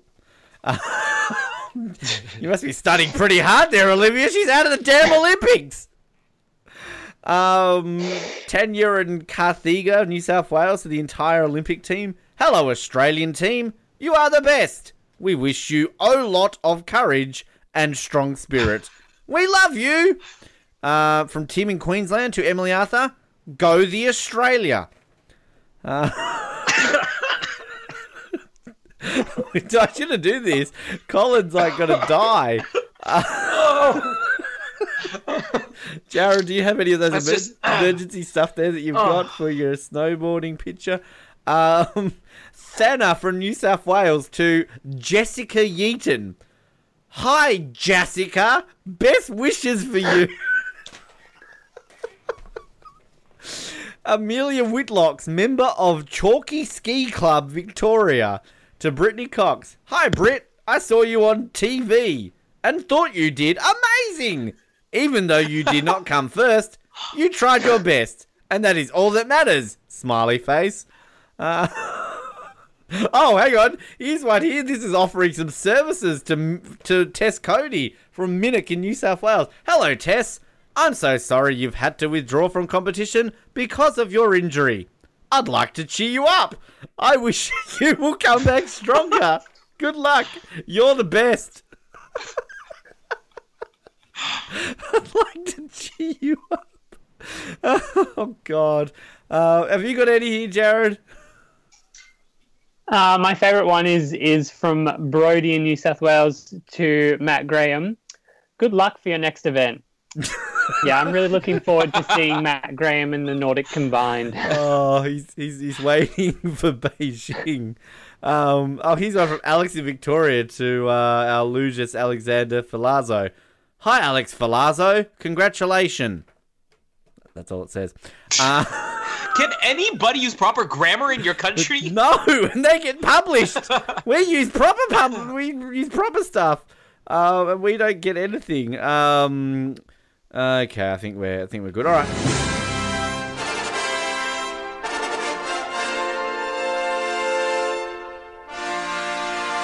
the questions that I need to ask, like a pairing. If there's any double losers ever listen to the show, like we will track someone to come on the show to talk about this. Like, who who's on top, who's on bottom? Like, is it is it a simple case of the heaviest is on the bottom? Like, and and, and when they practice, like, because you know we we realize that these sliding courses aren't the most prominent. We talked about this in our preview episode. Like, you know, there's maybe 10, 12 of these in the entire world. Do they have to like kind of you know you know in cool runnings when they're all in the bath practicing the turns like do they both get in the bath together and like lay on each other and you know be like uh, yeah come on come on tony get on top of me like let's you know let's practice do, do, do like their respective partners come home early and catch them in the bath laying on top of each other and go what's going on here guys it's like no no it's all right we're just competing in the doubles luge um it's I and like why why isn't there like I think you said this yesterday? Where's the triples luge? Luge. Where's the quad? Where's the four man luge? Like this has got to be a thing, right? Yeah, you think if if you're gonna have more than one person on, on the sled, you've you've got to go all out. Um, I just want to know what who's like the person on like what does the person on the bottom actually do? They can't see anything, so surely they're not steering. I mean, they're pretty much a sled to just the person on top, and that's it. I think Colin mentioned a bit about this when we talked about cool runnings in on the Oz Network when we recapped it. It's like a lot of these sliding sports. At the end of the day, all you need to do is push off fast and just hold on. Like, I mean, there's there's not a lot of skill. I'm not trying to take away from from luge athletes because again, you guys are doing something that I could not do. So props to you, and I feel bad for bagging the shit out of you. But at the end of the day, like you're kind of right. Like the that bottom guy does nothing. It's like the second person in a bobsled. Like they're just there for ballast. They're just there for a free ride. They're just on a ticket to the Olympics. Like this is, I mean, as much as I love the Winter Olympics, there are a lot of these sports where it's kind of like you you need to be skilled for about two seconds. The rest you just let gravity do the work.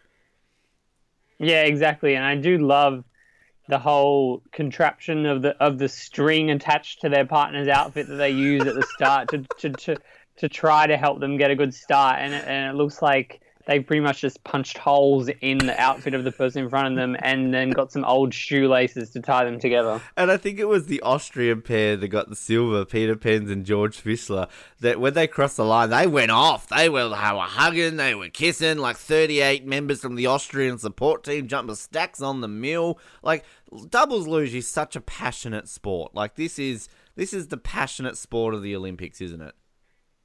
Yeah, exactly. I think that the team members for Austria were just trying to get the uh, triple and quadruple luge movement going at that point. uh, I'm still holding out for the doubles women's luge. I mean, that's where it's at for us. Come on, let's be honest.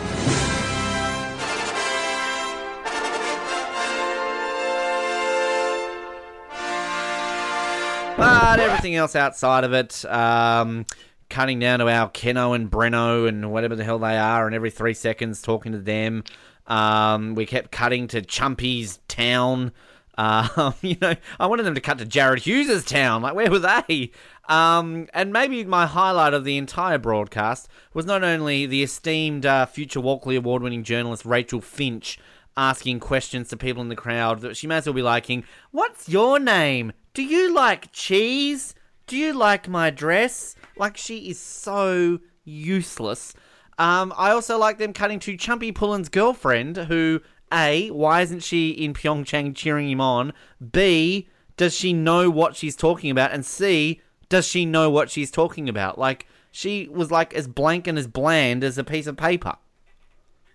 Yeah, I, I'm a bit over kind of the interviews with the family unless they actually win the event. Yes. Or at least kind of scope them out a bit to see if they're able to. And if it's awkward, can they like finish it up? Some of the times, like they'll start talking to them and it gets really awkward early and they just keep pressing and going. I'm like, this is the point where they've said what they have to say. They're obviously not comfortable being on camera or being interviewed.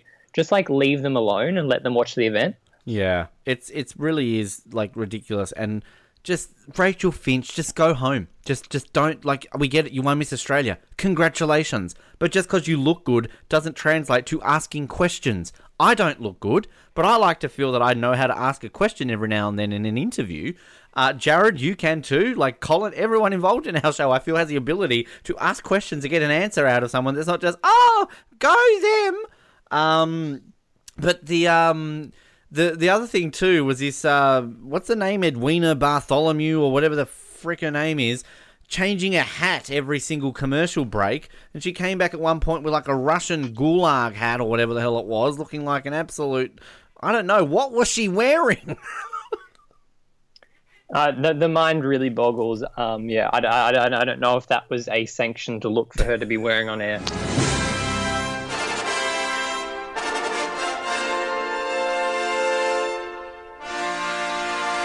Yeah, I think I've talked about the Swiss multivitamins jinx, and um, I've done a bit of research here. Oh, Uh, good. I've got some, got some names for you on people who've done the ads going back to London and where they finished. so, London 2012, Cadel Evans in the cycling, 80th in the road race, then pulls out of the time trial. okay Time trial. Lleyton Hewitt in the tennis, lost in the third round, lost in the quarters in the mix. Matt Targett in the swimming was in the uh, men's 4x100 freestyle relay that were really the team that was hyped up to win, didn't place. fourth Uh, Rio 2016, Matt uh, Glaetzer, the track cycling, fourth in the men's sprint, fourth in the men's team sprint. The Campbell sisters swimming, uh, famous chokers in the 100 meter freestyle. Eleanor Patterson in the high jump. She won a gold medal at the Commonwealth Games, failed to qualify for the final at the Olympics. Carmen Marton in the Taekwondo lost first round. The men's and women's hockey teams both lost in the quarterfinals. The women's basketball team lost in the quarterfinals. The women's water polo team lost a penalty shootout in the quarterfinals. Uh, then, of course, we had in Pyeongchang um, Scotty James third in the half pipe, which I mean that was good. That's a win. Um, but but could have done better. And then Daniel Scott, 12th in aerials. The only person who has beat this jinx is Dylan Alcott in the Paralympic Games with a gold in the men's singles and Oh. doubles in the Wow. Okay then. So essentially, uh, if you are an able-bodied athlete, the best you can ever hope for on Swiss multivitamins is bronze. If you are a para athlete, just knock yourself out in the Swiss vitamins. You will go for gold. Um, that's incredible. I'm, I'm impressed that you've done your uh, your research there, Jared. Now, was this was this a simple case of going over uh, all the ads that you've recorded on your PC, or is there actually like a, a list like Swiss multivitamins? We're so proud to sponsor the following athletes. No, there isn't a Wikipedia page as yet. Um, but yeah, I just basically Googled uh, Swiss multivitamin ads in YouTube and had a look at them. And yeah, the, the uh, research is compelling.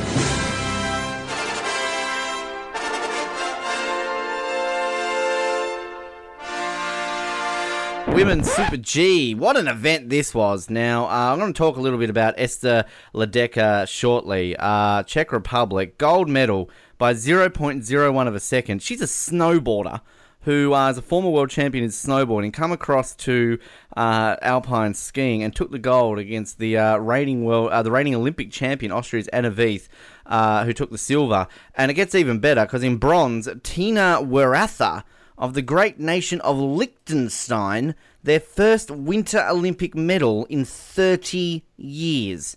Uh, absolutely incredible, the uh, women's Super G. And did the commentators not go off? They were absolutely going crazy. And just to put it into context for, for Liechtenstein, they have never won a medal at the Summer Games, ever. In the history of their Olympics, their medals have only ever come in the Winter Olympics. This is actually their 10th medal in total uh, when it comes to the Winter Olympics. All of them have been won in the sport of alpine skiing.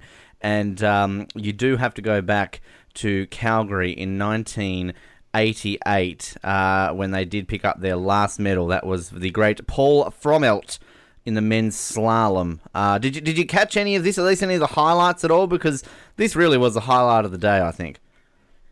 I did see bits and pieces kind of all over the shop. Um, I mean, yesterday it was Spain kind of breaking this long drought, and today it's Liechtenstein. Um, as the Australian commentators would like you to know, you can drive through it and not even notice.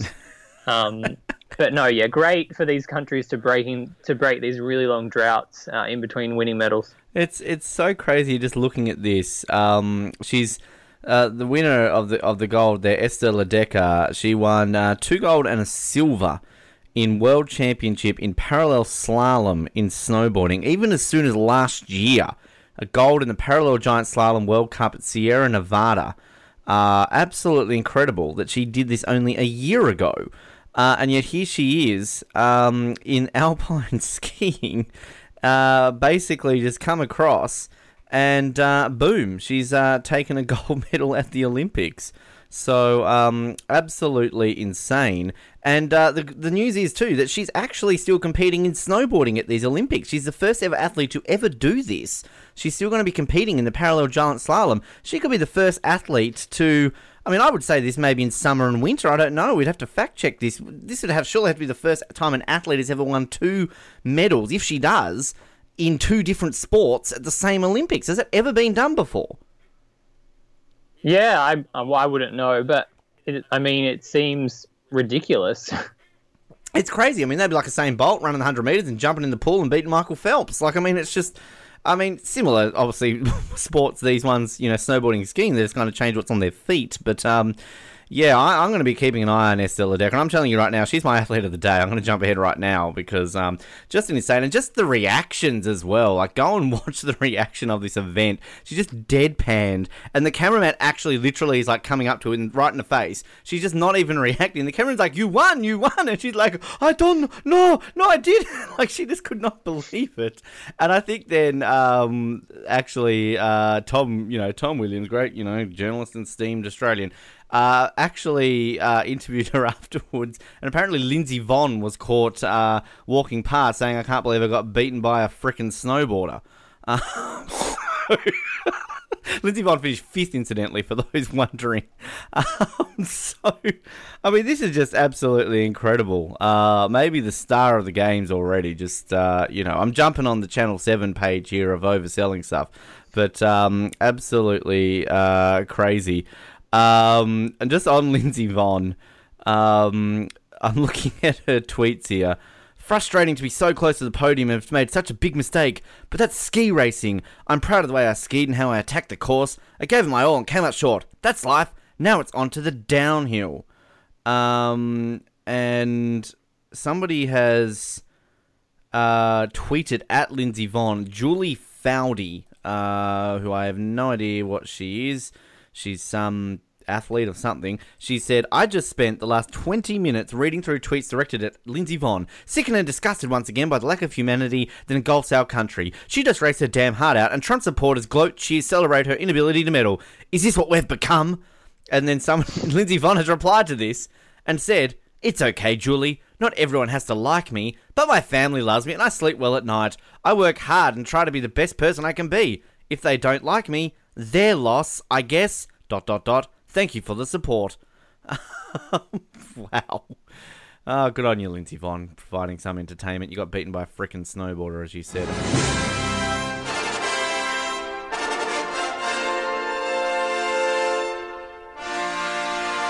Well, I'm telling you, one person who's not healthy, uh, at least from an Australian perspective, it's Chinese aerialist people and judges that are happening right now because uh, we're we're coming into this just after the men's aerials final and uh, absolute bullshit, travesty. I want an appeal. I, I want an inquiry. I want something to happen that is just explaining to me how the hell that what happened tonight happened and David Morris got eliminated in the first round, considering that the guy who then went on to win silver, Jay Z or whoever he is, Beyonce's whatever, uh, gets the silver medal after he crashed on his first run. And David Morris didn't. They get judged exactly the same on their landing, and yet somehow we're sitting here madly angry at this Chinese guy getting it through. Uh, Colin probably doesn't give a shit about this, but Jared, I'm ropeable. This is mate. This is the angriest I've been ever in the Olympics ever. This is this is bullshit. Yeah, this was just a total farce. Um, yeah, what even? I I just can't even. I still can't kind of process it and get over it. And the fact that like I was angry enough already that he beat the score, but then when they came to the point and they're like, yes, he's been awarded the same for the landing. Like I could understand if it was like, yes, his jump was ten times harder, so he fell, but he still got a higher score. But when they're like, no, he got the same score for landing. This guy who was out of control fell over, did a flip, uh, and and like the thing that shows that he didn't have control and it wasn't good was the fact that he fell and then this guy punches the ground. He's pissed. He's not even trying to sell it to the judges. Like at that point, the judges should have been like, he's angry with it. Obviously, he didn't have control. If he knows the rules and he can fall after a certain amount of time, he falls over after that 10 meters or after he has control. And he's like, oh, well, it doesn't matter. But he thought that that jump shouldn't have counted and he didn't think that he should be through. And, and that is what should have told the judges that no, he shouldn't have gone through. He should have got a zero for that landing. And there was, a, there was a Chinese guy, I think, in the next run who basically did a barrel roll on his landing. He got up and pumped the air like he'd won the gold medal, and yet he was promptly eliminated. Think that was a little poor form. But uh, I don't know, Colin, if you got up and watched this, or anybody who may be just tuning into this, don't know what we're talking about. Essentially, in the first uh, final of the uh, men's aerials, uh, Dave Morris controversially controversially finished in tenth. Of course, only the top nine go through. Uh, I mean, Dave landed slightly awkwardly, but he didn't crash. He kind of just had a bit of a wobble, but then he was up. And from my perspective, like, okay, that's fine. That should go through. He got a 111.95. And we're talking about uh, Jay Zong Yang, Jay Z, basically, we're referring to him as. Um, he got 118.55, but this is a guy who crashed incredibly awkwardly, did not have any control over his landing, and by the time he got to the bottom of the hill, was flat in his face. And essentially, uh, on the the judging, they both got a 6.8 on their landing.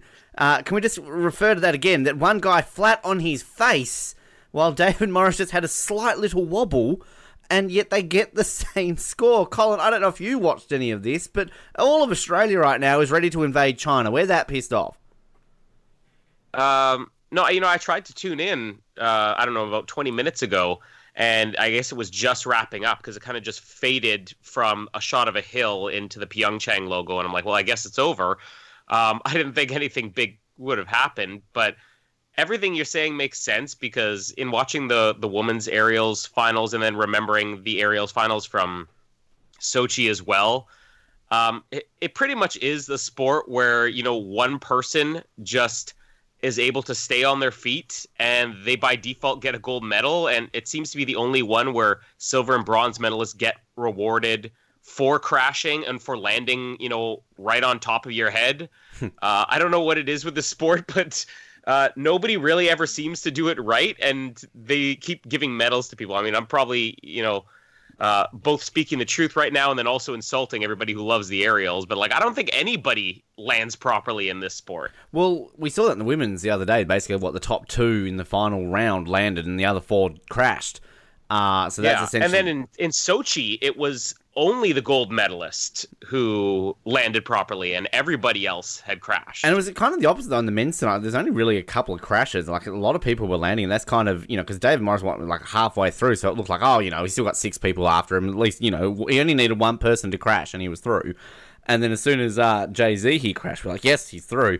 But I just I just want to go through here the scores. I don't generally do this, but just to kind of put our point through here of maybe where Jay Z got the extra points. So uh, they both scored a 6.8 on their landing. Uh, Jay Z got a you know slightly higher score by 0.6 on his air uh, and 0.3 on his form, uh, and he had a slightly higher degree of difficulty too uh, by 0.1 of a percentage there. But on the landing, 6.8. So the Canadian judge scored Dave Morris from Australia a 2.5, uh, scored uh, Jay Z a 2.2. So the Canadian judge is very sound and should be judging still.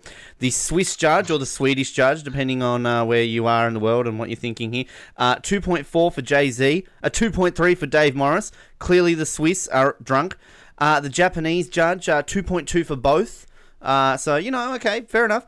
Um, the Russian judge or the uh, Olympic, the judge athlete from Russia, scored uh, Dave Morris a two point eight and Jay Z a 2.0. So okay, the Russians clearly the drugs not working for him. That's good. and uh, the final judge just happens to be from China. 2.2 to Dave Morris, 2.5 to Jay Z. Bullshit. Um, this is ridiculous. But do they wipe out the top scores and the bottom scores like other sports? They, they do. So there are a few here with crosses through them. So Canada's and Japan's did not count for Australia, and well, China's and uh, Russia's didn't count for for theirs. But it's still interesting. They both got a six point eight, and I think kind of what a lot of people were referring to was because Jay Z kind of crashed sort of at the bottom of the hill. So maybe the judges seeing this in fast motion thought he had enough control of it and didn't count that crash at the end. Uh, and but the fact that you know you, you've obviously got your biased Australian commentator saying this is ridiculous to have Lydia Lassila at the bottom of the hill, you know, esteemed Lydia, one of our greatest Olympians of all time, you know, and I know she's Australian, but she's you know still very kind of you know calculating her viewpoints. So she was even questioning it. And even sort of when they interviewed the extremely humble and incredibly fantastic Dave Morris, who was still head held high, he's like, Look, I just finished 10th in the Olympics. I'm still going to be happy. Like, just a great, great guy. One of the greatest humans in the world. He even was like, yeah, the coach sort of went and questioned the call. Um, you know, uh, you know, maybe it was a little bit, you know, but like he was trying to like he's so like that's the angriest Dave Morris will ever get. Um, based on that still being happy and smiley. Um, and I, I just love the fact that everyone well, on Twitter until is somebody going off. breaks the news to him that until somebody breaks the news to him that this has happened to every off the podium guest, and then he's going to be really angry. Uh, We might bring that up to him if we get him on again.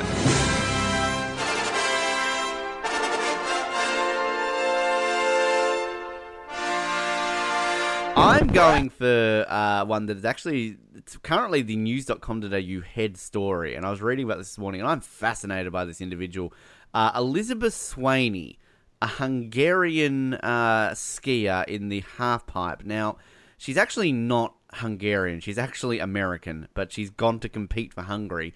Um, and she's an every woman. This woman, she's 33 years old. As a 19 year old, she actually ran against Arnold Schwarzenegger to be the governor of California.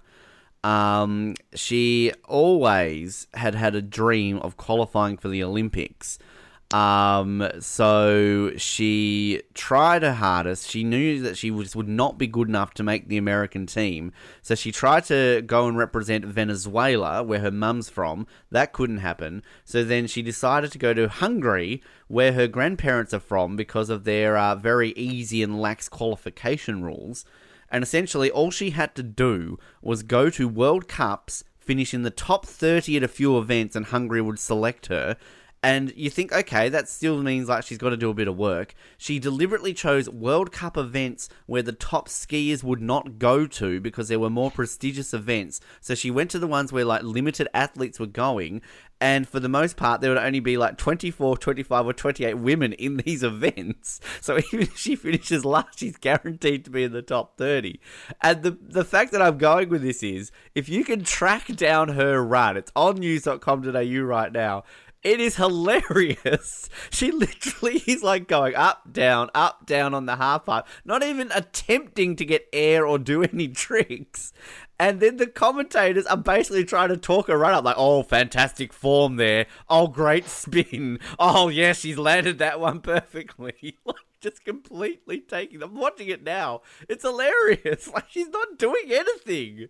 Um, but I'm I'm giving her props because it's fantastic. We thought people like Eddie the Eagle and the you know Eddie Eric Moussambani, all these sort of athletes that you know get all the props and hype because you know they're kind of like every man, every woman trying to get into the games are gone because of all the professionalism now. But this gives us hope, Jared. This gives me hope that I can go and represent Hungary in a sport or something. It's amazing. Yeah, I think points for ingenuity and kind of um, loopholing the system. I mean, this is really how Australia gets most of our athletes as well, really, isn't it? Just poaching people from overseas. Oh, it's, it's, a toss up now between her and Ester as my favourite uh, athlete on the games. Just watching this Brad, I can't stop laughing at it like I shouldn't be. She's still doing better than ever I could on skis, but like she always can say that she is an Olympic athlete. Um, she actually only scored I think it was like a 20 or a 30 when everybody else is getting like, you know, 90s and 100s. Uh, so good on you. I'm so happy for Elizabeth Swaney. Uh, she's my athlete of the day.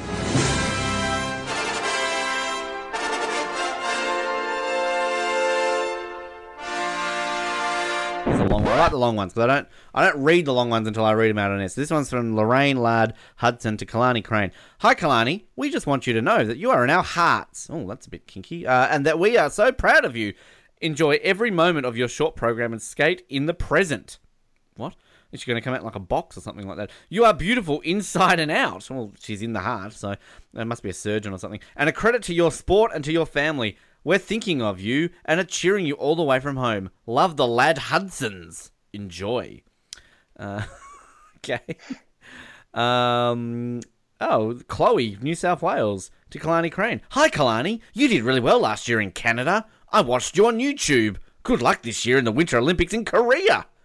Uh, glad that she wants a reminder there.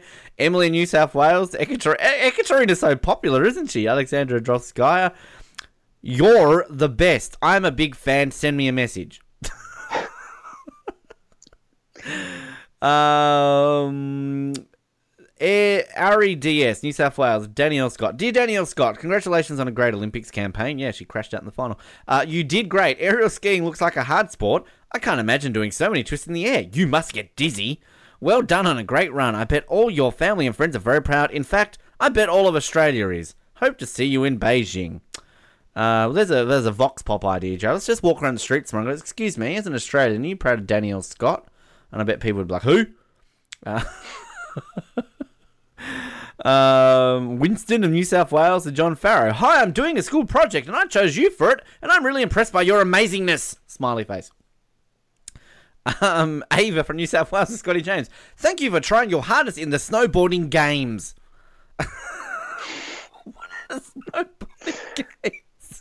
Is that like the game, you know, Hunger Games or something like that? Um, let's see.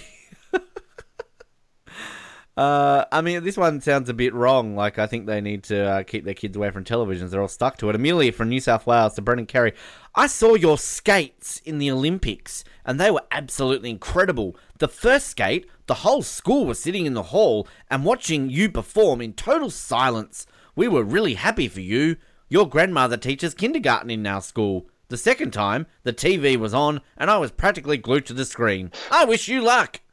Uh, Run out of characters to mention the third, fourth, and fifth time that he was on TV. Seventh, eighth, ninth, tenth. Uh, Annabelle from New South Wales is very specific here. I don't know if uh, Sami Kennedy Sim here is, uh, you know, going to be scared to catch a plane on these days, or is she just being specific about her event?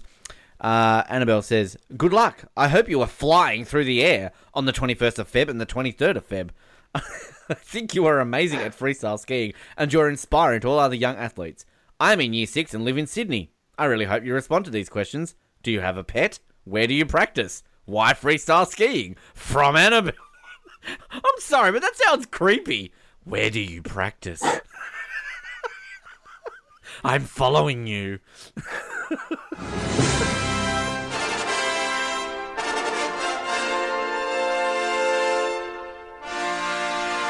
Let's just jump ahead into the present before we talk about the past. I know Canada won gold. I know that's important to talk about. I know the Canadian men's ice hockey team are through to the semis. I know lots is happening in the world of Canada. But let's just be honest. New Zealand have won a medal. That's right. New Zealand have won a freaking Winter Olympics medal. They've gotten a bronze in the big air at the whatever the hell it is. Oh, spoiler. Oh, sorry to spoil it. Uh, Zoi Sadowski Synnott has taken the bronze medal. Um, and this isn't even in the one where they had three finalists in it. It's absolutely crazy to think this. Um, she's only 16, as it's been pointed out to us on the Australian coverage about 100 times. She's Australian born. Um, so, Jared, I've got to go to you first of all. How's this? Reactions, New Zealand, they've broken the 26 year drought. There's Party Central in Auckland, in Wellington, in Christchurch. The country's going off. Yeah, I mean it's it's it's a bit devastating for us, but I suppose we take solace in the fact that it is just a bronze, and uh, yeah, typical Australians trying to uh, claim somebody who has some tenuous link to the country. No, no, we, we did say that they have to win a bronze medal. We said no, they're not winning any other color, and we're probably going to jinx them by saying that in terms of uh, you know the fact that we know that they've got at least three people in the uh, men's half pipe uh, with the the skiing. Uh, Twenty six years since Annelise Coberger took the silver on that infamous day in New Zealand sporting history back in Albertville. Uh, what a, what a moment! Uh, I mean, Colin, you're, you're watching this sort of live. You- You're CBC are pulling a Channel Seven here right now and claiming it's live, then because you haven't even seen this yet. Uh, I mean, th- they're not claiming it's live. It's I'm just behind on my PVR. I uh, haven't caught up to the recording yet. But it's funny because uh, just as we were about to go on the air, Jamie was watching the New Zealander wipe out uh, whichever run we're in right now. And then she's like, "Oh, she just wiped out so hard," and I'm like, "She goes on to win a bronze medal," and it's like, "Uh, no, I don't think so." Unless she's doubting me because she's like, "Well, then she must do something spectacular after this because that was awful." Uh, well, clearly she did. She, I mean, I'm just saying here, she's 16 years old. She looks like she's about 12, if I'm looking at a picture over here. Um, she's already putting all the news out there. Stuff.co.nz, New Zealand's iconic uh, news website, has the headline Nailed it, Zoi! Sadowski Synnott takes bronze. Uh, it's got breaking news. Kiwi big air snowboarder Zoi Sadowski wins bronze at the Winter Olympics. Um, and meanwhile, I thought, would they have this on news.com.au? Would they be breaking news about New Zealand winning a medal? Their uh, Winter Olympic headline is live. Why? Rich as shit Norway is crushing it. Um, so news.com.au don't give a shit. Um, but this is like I actually I messaged our good friend Nook Chester, of course, who uh, works with us on the Oz Network. We had a bit of a segment that we recorded yesterday for the Brink about this. He's he's pumped up, he's excited. There's parties going on right now in in New Zealand. I mean, this has to be Jared their biggest ever sporting triumph ever, bigger than the World Cups in the rugby, bigger than I mean we beat them in the cricket last night because they suck. But I mean this this is an iconic day for New Zealand. Yeah, I'm calling it a national holiday tomorrow. Nobody working. They'll all be hungover, and then I think yeah, every year um, that goes on, it will be marked as a national holiday. I'm literally looking at the other headlines on stuff.co.nz. This is a day that New Zealand has once again been named the least corrupt country in the world. But that's all irrelevant because they've won a bronze medal at the Winter Olympics um, in a sport that only got brought in uh, for the first time this time around. So it takes a new sport uh, for them to finally break the duck. But that's it, New Zealand. Can we just say that's it? No more. No more medals. You've won, you won. That's all you need. Do not get any in the ski half pipe because you will not go ahead of Australia. Then, then it's gone from being happy for New Zealand to starting riots, and we'll, we will declare war on New Zealand. But you uh, know, go, you Colin. could solve this very easily by just inviting every New Zealand winter athlete on off the podium to guarantee they don't win anymore. Yeah, well, it'll only take about an hour to get through them. oh, it's Tom. Hello, Tom. How'd you go on the skiing? Oh, pretty good, bro.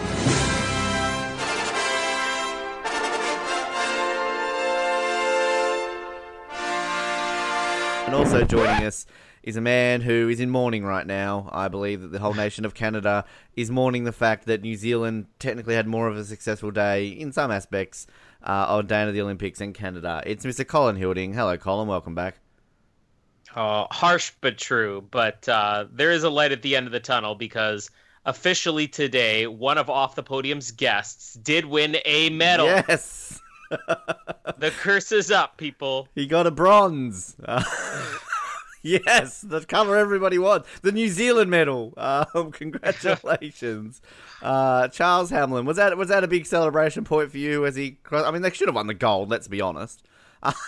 Yeah. I was watching I mean, that. I was just happy to not see him get disqualified for once. I mean, I thought that he'd fallen into a groove, and that was just his new his new thing.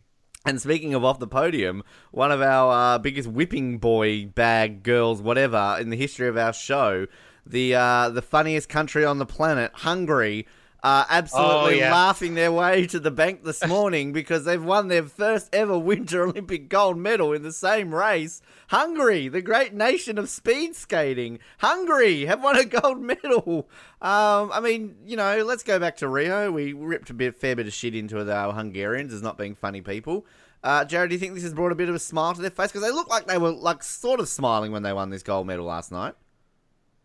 Yeah, I think if you win gold, you get kind of a 10 second window to smile, and then after that, it's just straight back to the blank face.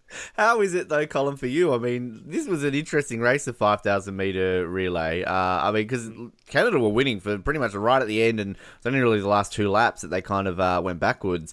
But how how does Canada react to losing to Hungary? Uh, I mean, you know, this is the great nation of Hungary in speed skating. When you think of all these amazing short track nations, uh, to lose to a country who, until uh, you know about 12 hours ago, had never won a Winter Olympic gold medal. I mean, we're we're coming off of losing to the United States in curling, so I don't think uh, anything. United States in curling and hockey, now Hungary and speed skating. Like we might as well just become a summer nation all of a sudden.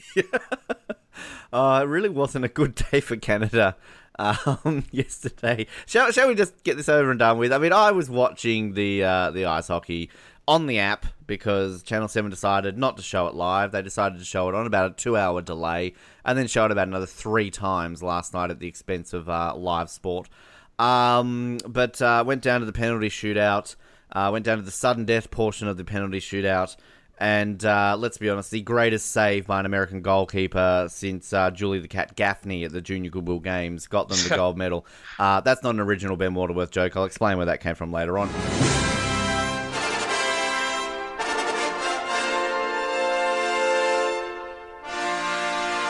How is Canada reacting right now to losing a semi final equivalent of losing to District 5 in the Mighty Ducks? Uh, Germany. What the hell happened, Colin Hilding? This is a lock. You weren't meant to lose this match. Well, I mean, we've talked about a lot during this. No, that no nobody excuses. really had Don't give me some Canadian excuses. You weren't meant to lose this match. According to Australia, who lose everything, like that's why you're not surprised. you, you, you keep thinking that you have the chance at winning stuff, so you think other countries could win too.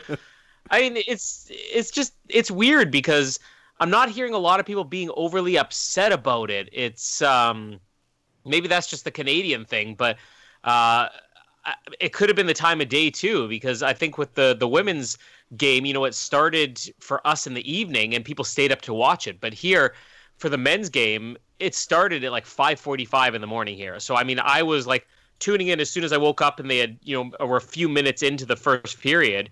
And then I watched through to the end of the first period and then I went to go take a shower, and by the time I came out, we were like three goals down. I'm like, what just happened? Like, I, I can't shower anymore. This this can't happen. I'm gonna have to go through the rest of the Olympics without showering. I just cursed our team.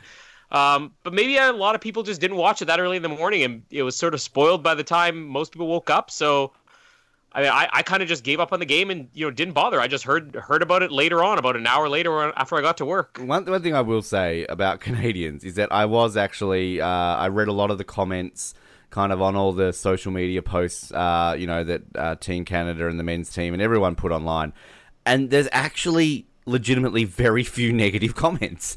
like, like there's a few like, "Oh, you lost to Germany, let that sink in." Um, but for the most part, people are just like, still proud of our boys, you know, go get the bronze. And, oh, well, we played well in the third period. Let's go for the bronze. And, oh, well, this is what happens when there's no NHL players. We didn't know what to expect, and we still did well. Like, seriously, Jared, Yeah. we're, we're Well- Australian. We know how this works for us. If this is like, I don't know, what's this, the, the national cricket team in the World Cup and they go out in the quarterfinals, they're getting an absolute ribbing.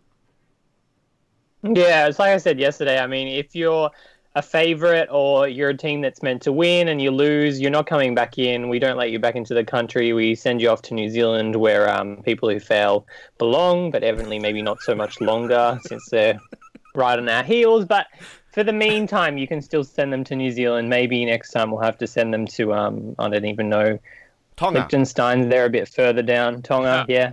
Yeah. I I mean, Colin, you. I think you were about to say something there, but I mean, it's just, is this just a Canadian? I think you've always discussed this as like a Canadian attitude because I, I very do, I very do, I very rarely see angry Canadians ripping into their athletes.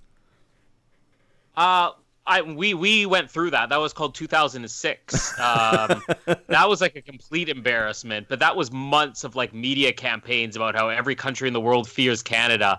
I think just this time because we had no expectation. Like overall, I would say the the anger level of Canadians went number one the women's curling, number two the men's curling, number three women's hockey, number four men's hockey. Like this was low on the totem pole for things to get angry about. And also, at the end of the day, you went into this having won the last two, so I mean, it's not like you hadn't won it in you know fifty years, going into like Salt Lake or something like that. But um, Yeah. it's I mean, it's it's, and we've also got the positives. You know, as much as you know, I generally personally have always this is my main sport that I love following in the winter games is cheering for you know the men's ice hockey team. So you know I'm disappointed. I stormed out and went and got McDonald's at two o'clock in the morning.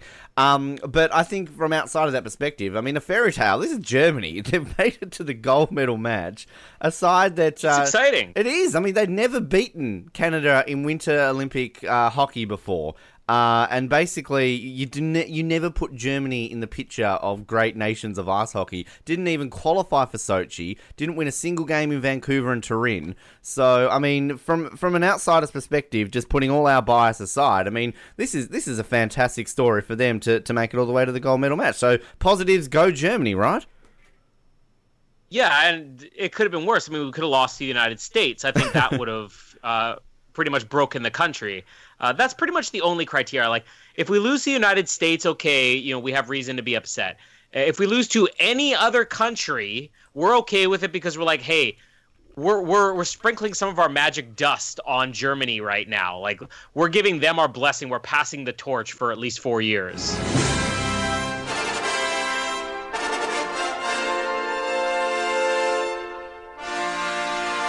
Happy Canadian Day for that. Here it was, uh, glorious day in Canadian history when it comes to you know the esteemed bronze that you just so much craved in the men's ice hockey. You know, great day for Canadian ice hockey. A, go- another gold medal in the esteemed sport of men's big air. You know, uh, finally Canada break its duck in getting its first ever gold medal in the men's big air. But then you have a dickhead who goes along and be- officially becomes the Ryan Lochte of the 2018 Ah. Winter Olympics. A Canadian athlete and his wife, I believe. Um, and his coach. And his coach. Oh, God, it's a whole gang. It was a whole trio. David Duncan. gang, yes. David Duncan, the esteemed David Duncan, and Mrs. Duncan, and Mrs. Duncan's probably lover. I don't know. Uh, try to steal a car in Korea. This is overshadowing everything. I thought the squirrel and Ester Ledecká, everything was going to be talked about today, but no, you got this Wally Burger stealing a car, and it's a Canadian. What's going? This should be an Australian thing, Colin. Who, who is this guy? Um, I mean, apparently he made the semifinals in ski cross, which I watched and still don't remember the guy. So I'm, I, I don't want to call conspiracy theory here, but this may very well just be, uh, you know something that the media has invented, uh, a, a character um, just so that they could have a Ryan Lochte, and they say, "Oh, he's Canadian, but I've never heard of this guy. None of us have heard of him. He does not exist." Okay, drop it. That's it, done. Uh, I'm seeing here he apparently tried to steal a Hummer. Uh, so, I mean, good luck there. Uh, doesn't don't all Hummers come with like Arnold Schwarzenegger uh, security system, like step away from the vehicle, um, get to the chopper. Um, but I mean, I love the headline on the Toronto Star website. One idiot stunt shouldn't ruin the Olympics for Canada. Um, I mean, you don't expect this from Canadian athletes. You expect this from Ryan Lochte and American athletes. You expect this probably from an Australian athlete. You know, the the Dutch probably, but not Canadians. Like, what's going on here, Colin? I didn't even think people in Canada stole cars. I thought you accidentally like opened a wrong car and like, oh, sorry, this isn't mine. I'll I'll go to my own car. Uh, again, I don't want to play conspiracy theorist, but I'm pretty sure Lindsey Vonn put him up to it. yeah, it's always Lindsey Vonn's fault. Um, I just think it's funny. I, I, I shouldn't think it's funny, but um, yeah. Uh, I mean, what is the? It was quite like here's here's the funny thing is that um, they didn't re- release his name right away. Uh, I, I guess they kind of they sadly had to announce this, or I guess the media had started to pick up on it um, during the press conference where they were announcing our flag bearer. So I mean, I didn't even realize the flag bearer had been announced. And I went last night to Black Panther, and it was probably like one in the morning by the time I was coming home. And I turn on my phone, and I see, oh, Canadian flag bearer announced. And then right below that story, I see Canadian athlete gets drunk and steals car and is arrested by Korean police. And I'm like, what? Like, if you tell me that it is Mikaël Kingsbury, like, I, I, I don't think I'll, I will ever. I will ever get over this. Like, please let it just be, you know, somebody pathetic and sad and not a medalist. Because if we have to give a medal back after all this, can you imagine if this was Caitlin Laws? No, like what would have happened? She wouldn't do that. She's too perfect to do that. I mean, you know, Yeah. just just wouldn't do it. Um, Kaetlyn Osmond, uh, you know, um, just anybody out Oh. there, uh, possibly doing it. No, no. I mean, maybe the silver medalist who took a medal off after losing the ice hockey. You know, maybe her. You'd understand she's had a hard day. Um, but yeah, I mean, the esteemed David Duncan. um, all the David Duncan fan boys and girls out there are losing it right now.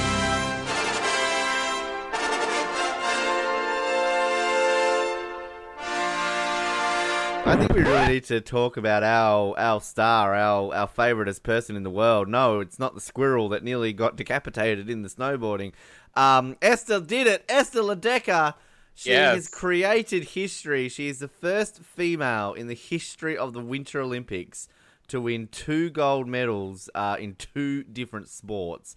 Only the fifth person to do it in the history of the Winter Olympics.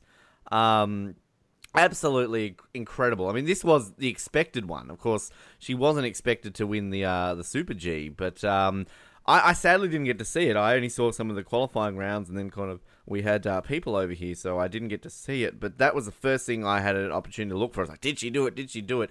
I mean, in all seriousness, we, we've talked her up, but this is such an amazing feat to to win two medals, let alone two golds in two different sports. Um, I feel we haven't really talked about. There's another athlete who did it at these games, uh, Jorien ter Mors uh, of the Netherlands. She won um, medals in both short track and long track, which is a, it's a feat in itself. But at the end of the day, short track and long track, the only difference is you've got a shorter track and a what a slightly different skate. It's basically the same thing. Whereas you know this is snowboarding and skiing. Um, this is just an outstanding, outstanding achievement. Uh, there's a headline here. I think it's on uh, the the Washington, no, the Brisbane Times. No, there's. I'm going to find this article. I don't know where it is, but uh, they're basically claiming she's the best athlete of these games, and I think that's hard to argue with. Uh, I mean, I'll start with you, Jared. She won the Olympics. She won the Olympics. She she she's getting Buckingham Palace. Uh, she's doing what Yul Brynner couldn't do. Um, I mean, Jared, this is incredible. This is something that just nobody does this anymore. Nobody wins medals in multiple sports in the one games anymore, and she's done it. It's incredible.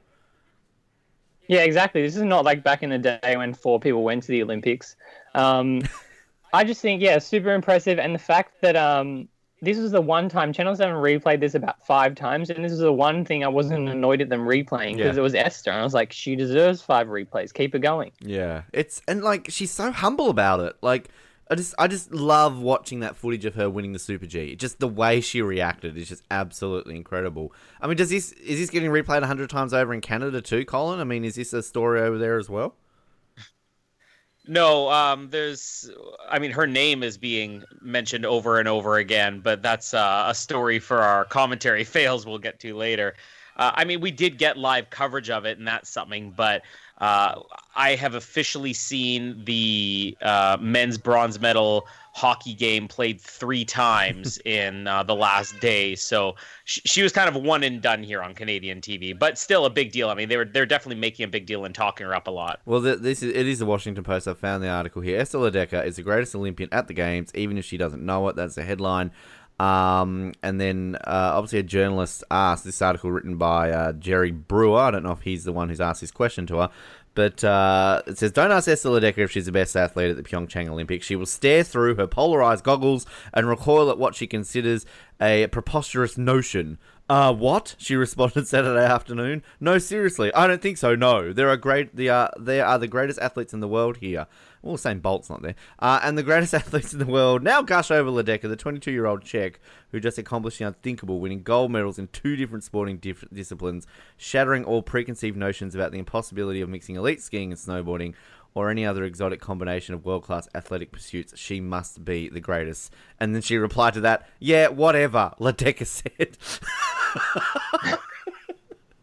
I mean, it's just absolutely incredible to, to achieve this, and uh, just so happy that we can see this in our lifetime. Because I mean, it's just as I said, this hasn't happened. I think like things like the 1920s or you know the 30s, uh, when as you said, Jared, like four people were competing. So um, such an amazing feat, and yeah, as we as I said, like Joran T- Temor's, you know, obviously very a lot similar to sports, but I mean, still two athletes in these games to win multiple medals in uh, two different sports is pretty crazy. So I think this needs to be a trend.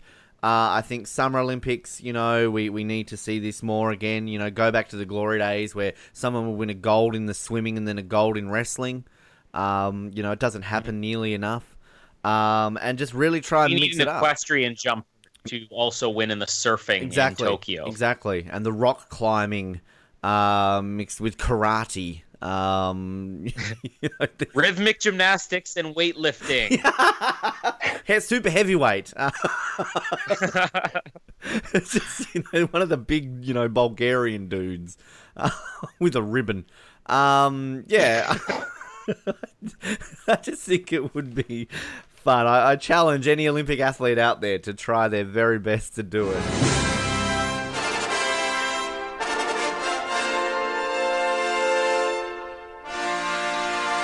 And obviously the squirrel as well. Um, I mean, this has been replayed a few times. The, the limited stuff I watched yesterday, I think I saw this squirrel about ten times. Jared, how many times did they actually show it? Oh, probably double twenty. Yeah, this is so funny though because like, um, you know, you, you kind of you see this squirrel, you're like, oh shit, oh shit, oh shit, just misses it, and then it just buggers off. Did you see this too, Colin? I mean, is this? I'm guessing this has got to make it in Canada as well. No. he doesn't know what we're talking about. The squirrel. I think you might mute yourself, Colin, unless you're breaking into a car. no. I just had a screaming baby in the background. That's all right. so tell him about, tell Casper about the squirrel. Casper loves squirrels. He's probably watching it right now. I mean, this is actually the first I've heard about this. So, oh, um, Google it. Oh, I'm, I'm googling the story right now. Yeah, it's actually quite funny just seeing this footage of this squirrel, like kamikaze squirrel across the ski course. Um, is it wrong that I kind of wanted it to get hit? Is that wrong of me?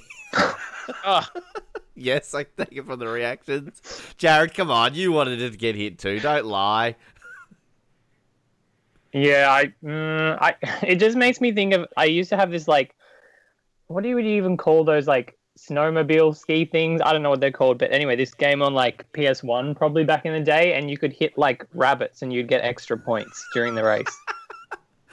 Oh, it's just, it's just when you play like Grand Theft Auto and there's animals in it now. You're like, oh, look at the doggy. Boom, boom. Sorry, keep going. That's like David Duncan's game. there. Yes, exactly. I do love animals. Um, but you know, I'm sad we didn't see this in Sydney, like you know, the marathon or something like that. A kangaroo bouncing across the, tr- you know, the city. Ibis attacks somebody. Ibis attacks. yes. just magpies flying down on the road cycling. Um, but yeah, a tiger snake biting someone in the middle of the judo. Um, Oh, I can't wait for the sharks to just bite somebody's leg off during the surfing in Tokyo. Mick Fanning punching him in the head.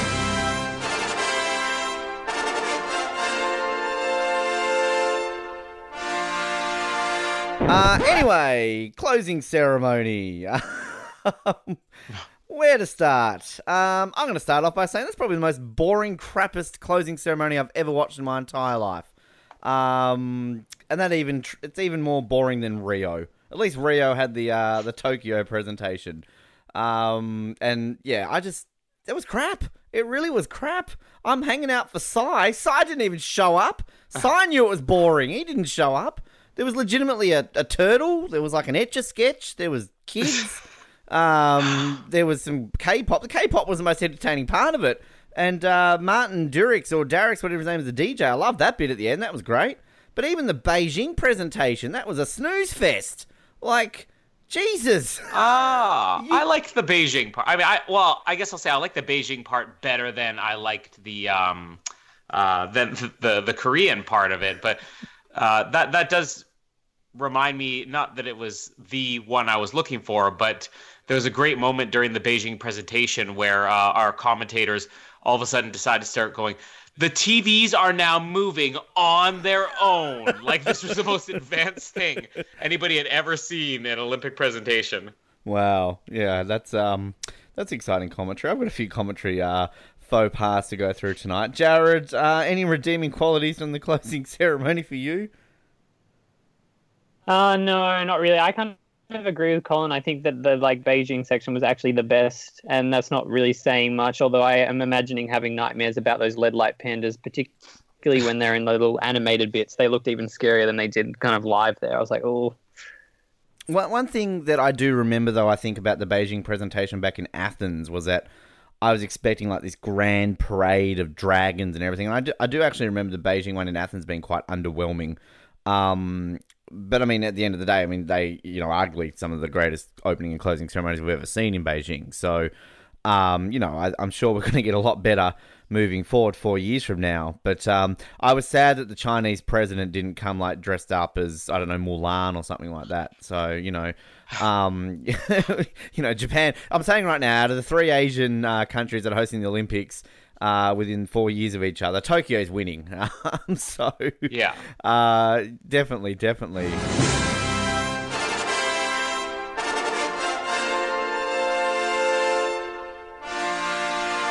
Got to mention some Channel 7 lovely things. And, uh, Jared, uh, did you notice at any point when the Swiss came in that Hamish McLachlan might have mentioned anyone at all? Mm, yeah, certain somebody who's retweeted every single medal that the Swiss team has won, and also just happens to be somebody who was on s- Channel Seven Summer of Tennis, and it just happened to win the Australian Open. Oh, And can I just point out, I actually legitimately have breaking news right now, and I'm not even making this up. Okay. Edwina Bartholomew, esteemed Athena, Edwina Bartholomew, wearing weird hats and everything along those lines. She made a few faux pas during the uh, closing ceremony, including at one stage saying the words, um, oh, and it wouldn't be a closing ceremony without a selfie. Uh, and I'm like, oh, yes, you know, all closing ceremonies pre 2010 never happened. They just weren't a thing. um, when uh, they had the Beijing presentation for 2022, she uttered the sentence, and China, of course, will be the first country to ever host the Winter and Summer Olympics. I'm like, um, okay, yeah, I think I know what you mean. I know you're thinking Beijing, but you said what you said. So I tweeted out, I said, China, the very first country to host both the Summer and Winter Olympics, at Edwina underscore B, is perhaps the most uneducated host ever for the closing ceremony, with a gif of Robert Downey Jr. doing a face palm. Now, I'm not making this up. She has replied to me. Uh, Edwina Bartholomew has sent two replies to me. The first one, she said, the first city, my friend. To which she then said afterwards, and if I said country, my apologies. It was all off the cuff and a stupid mistake. Um, this has happened within the last five minutes. Uh, Isn't that just the motto for Channel 7's coverage? It was all off the cuff and a stupid mistake. I don't know what to do with that. do I say what Jared said and continue to be a dick, or do I appreciate the fact that she actually replied to me? That's more attention than you got through anybody from the Australian Olympic Committee. That's very true. That's very true. And I'm apparently her friend now. So um, look at that. I'm in. she's she's scouting me already for Beijing 2022. So it's like it's working, everybody. Um, hello, Edwina, my friend. I better text her, see what she's doing tomorrow. Uh, yeah, just quickly, Jared, before I get you, see if I have any other thoughts. I've had a third reply from Edwina Bartholomew. Jesus Christ, she's she's stalking me. Calm down, Edwina. um, she she said that is certainly what I meant to say. If I buggered it up, my apologies. Two and a half hours of off the cuff commentary and a stupid mistake. Um, now, I I've replied. I said. Uh, This is just typical Ben Waterworth being an, a suck up. Um, I secretly knew what you meant. It happens. I complain and troll because you're living my dream. I'll help you out in four years' time. X. yes, Ben doing his usual. Um, you know, but like that. Look, I say I'm I'm not. I wasn't a fan of her at all during these games, but you know that's nice. All right, that's nice that she lives up to her mistakes. If see, here's the thing. Did you know that Roger Federer also once made a mistake, um, and he also replied to people.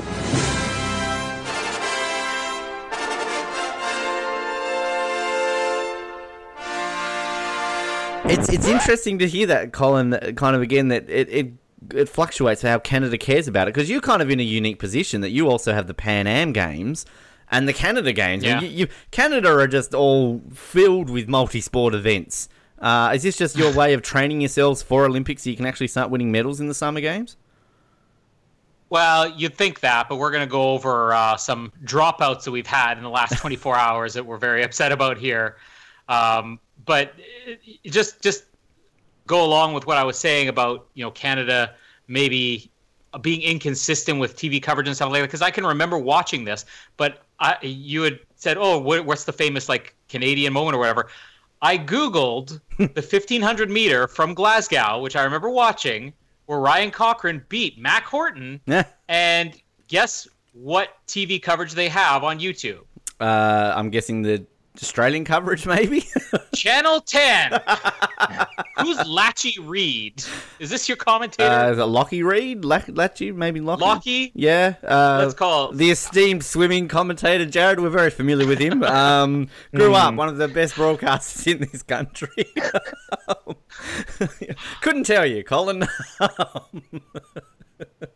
Obviously, Thorpe was busy that weekend or something like that, or I don't know. Um, well, there you go. Well, there's, there's one for the uh, the the introduction. If you haven't already heard that uh, so far here and off the podium, possibly haven't put it together yet by the time we're recording this.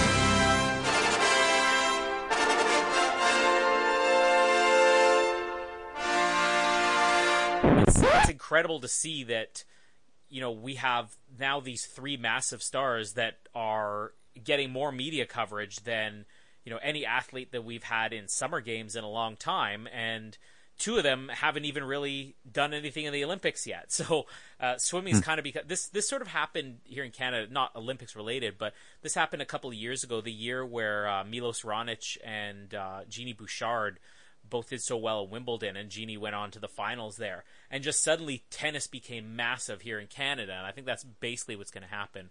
Uh, I know that we signed our son Casper, who just made a cameo on here, up for baby swimming classes for the first time. So I kept thinking the whole time, I'm like, you better be the next Penny Oleksiak. I'm paying fifty two dollars for eight weeks of classes here.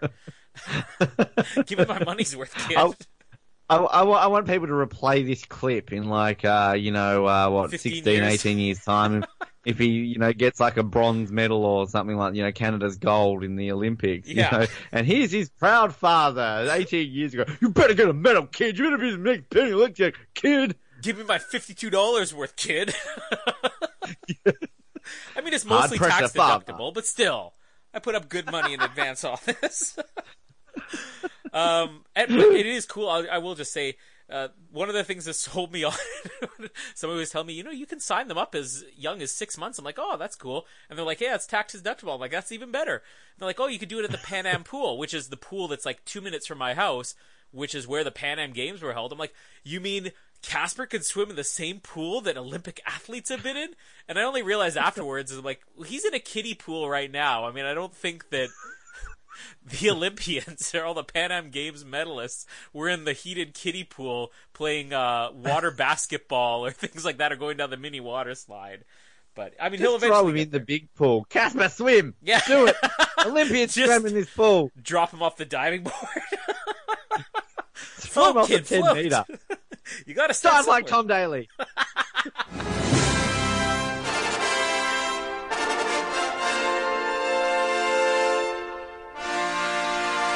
I think we should quickly talk about the, the uh, closing ceremony because, look, I don't know, Colin, if you've heard any of what's happening here in this side of the world about uh, we're what four days now after the closing ceremony, and it's still basically uh, headline news about how crap it was and the problems it had, and just basically the issues and everything around it. Um, I, I just want to start off by saying I was lucky enough to score a ticket to the closing ceremony, which in hindsight really wasn't that hard considering half the stadium was empty. Jared, you probably could have gotten one and walked there and still made it in time. Colin, you could probably still get there and still see it. Um, I mean, it was an amazing thing to see live, to be at a closing ceremony of that scale. Colin, you obviously went to the Canada Games one. You know what I'm talking about. Like when you get to go to an event like that, it's pretty crazy. But just some of the things around it. The fact that at the end of the day, even Channel 7 come at the end of their broadcast and go, this was crap, we're sorry. Uh, you know there's a problem. Jared, I'll start with you. I, again, I don't know if you watched it, but surely you've heard this news about it. I mean, this closing ceremony, a fairly successful Commonwealth game. This is just an embarrassment. This is how it's ended. It was so bad, and the fact that like the Channel Seven commentators like bagging out was the best part of it, just like tells you how bad it was. Like, I think Johanna Griggs has made like got so many new fans for her just like tearing shreds into what happened. Like it was such a joke. Uh, even like the ceremony itself was very kind of like high school production value. Um, it really bugged me that nobody could sing their own song. Like everybody was Yes. just singing covers. And then you had moments where somebody would sing a cover and then the next artist would come out and sing that person's song who had just sung before. Like, yes, it just didn't make any sense. Like, just get them to sing their own song. There were no like, there were like middle like range names, but there was no like big kind of standout performer moment there. Um, yeah, the only thing that made it better was the rant at the end and the fact that Birmingham's little promo was even worse, worse than our like closing ceremony. Just made everything better.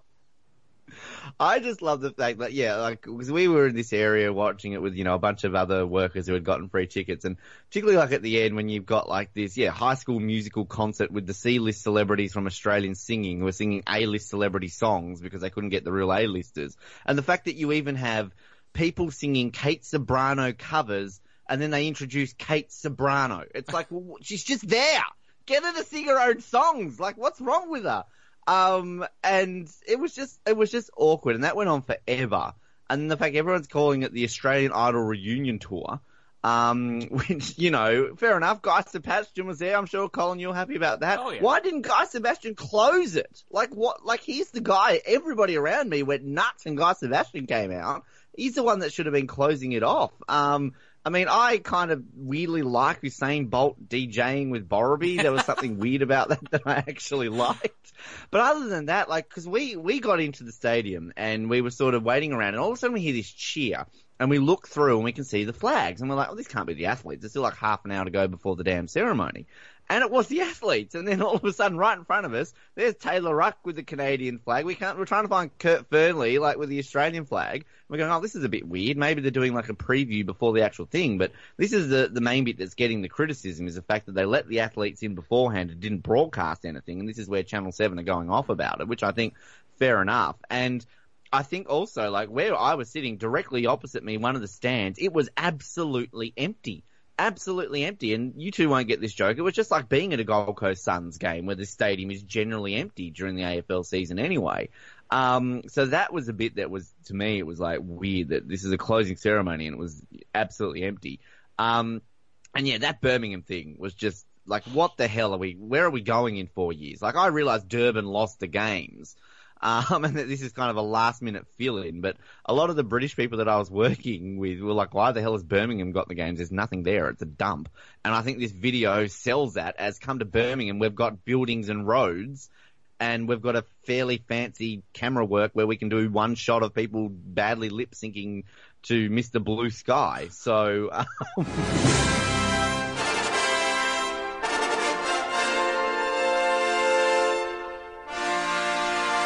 The ironic thing is, is that the last time we had uh, a situation where Olympics had to be, well, in this case they were obviously cancelled due to the war. Uh, the first time that happened back in um, during World War II. I mean, obviously it happened during World War One. Berlin got cancelled in 1916, but uh, 1940 Japan. Um, twice it happened to them in one Oh, year. Sapporo, uh, the Winter Games. Can't catch a break. Uh, and then Tokyo, and they had some sharing there with Helsinki going on as well. And Garmisch had some of the winter events too. So, um, yeah, Jared, poor old Japan, eh? They just uh, are, are they a curse on the Olympics? Do we need to look at this? Um, not as big of a, a curse as uh, Swisse uh, multivitamins. So um, I think on the scale they're kind of sitting fairly okay at the moment. Coronavirus is the Swisse multivitamins of diseases, isn't it? Better on Swisse or whatever it is. Um, yeah, I mean it's it's crazy to kind of think that I'm I'm somebody for like trends and, and things like that in history and all that sort of stuff. Um, yeah, so I think Jared, you might have mentioned it. Are they still looking at calling this Tokyo 2020 next year? I mean, should this not be called Tokyo 2021 next year? I mean, you would think so, but I, as far as I see on everything, it's still like the branding is the same. So I don't know. I think They it, printed it'd be the weird. signs. Mm. Yeah. Somebody get a sharpie, scratch that off. cross it off. Um, I just I feel like I should point out the obvious here too. Uh, we've we've talked about it on the show before, but let's bring it up. Hobart's still ready to go, people. Hobart 2020. just saying. Um, I'll be honest. Flon? Yeah, Flin Flon. Yeah, mate, mate, I'll be honest right now. This is all my fault. I started COVID 19 so that we could get the Olympics back. Yeah. I was that angry that we missed out on the 2020 Olympics. That here we go. We're ready to go.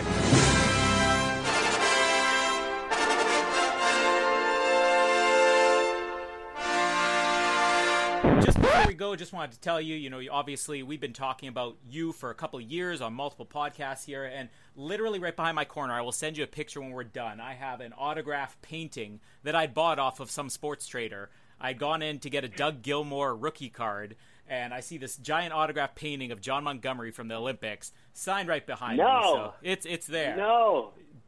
Dude, you got to go back for that Dougie Gilmour rookie card. I got both. Uh, I will say I got both. Okay. You, I'm, I'm happy about that. You're you're in the same league as Doug Gilmour at least. They're up there. Uh, Don't say that. Dougie is uh, he's my childhood hero. My Oh. mom's last name is Gilmore, so I used to go around telling people that Doug was my uncle, and of course nobody believed me, but I, I just would tell them that anyway.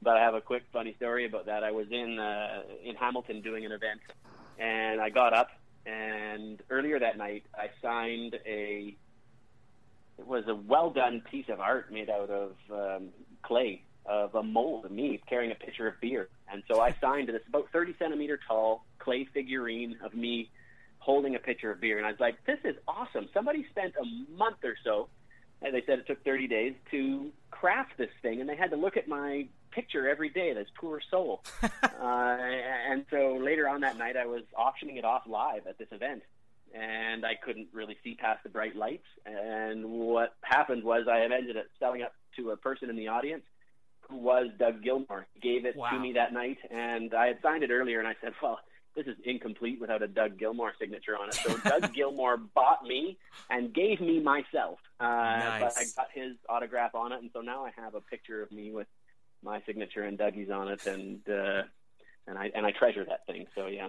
well, hey, you send me a Not picture. because it's me, but because uh, It was because Gilmour. Dougie's signature, not because it's me.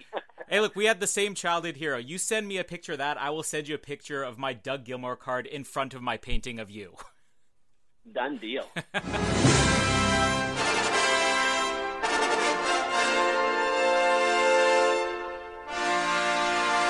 The other thing I find really interesting with relays, whether it be swimming or with uh, athletics, is that you're basically uh, on a team with the very people you're competing against in other events too, which is crazy. I mean, you've over the years, you know, competed against you know Andre and Gavin and and Brendan, you know, your teammates, and then you have to suddenly switch it on. Okay, now we're a team. You know, do you guys get to train much together uh, throughout the year in either the individual events or in the relay? Uh, not in the individuals. In the individuals, we're always against each other. But um, in the relays, we usually have a training camp.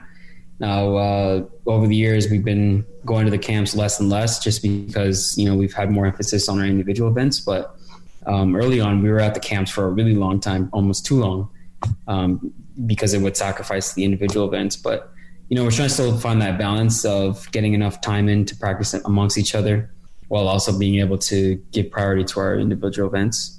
Um, but yeah, we, we make it work. You know, we've been working with each other over the years for a very long time. We're all we're all friends off the track, and we only hate each other when we're lined up against each other in individual races. But other than that, you know, we, we like each other. So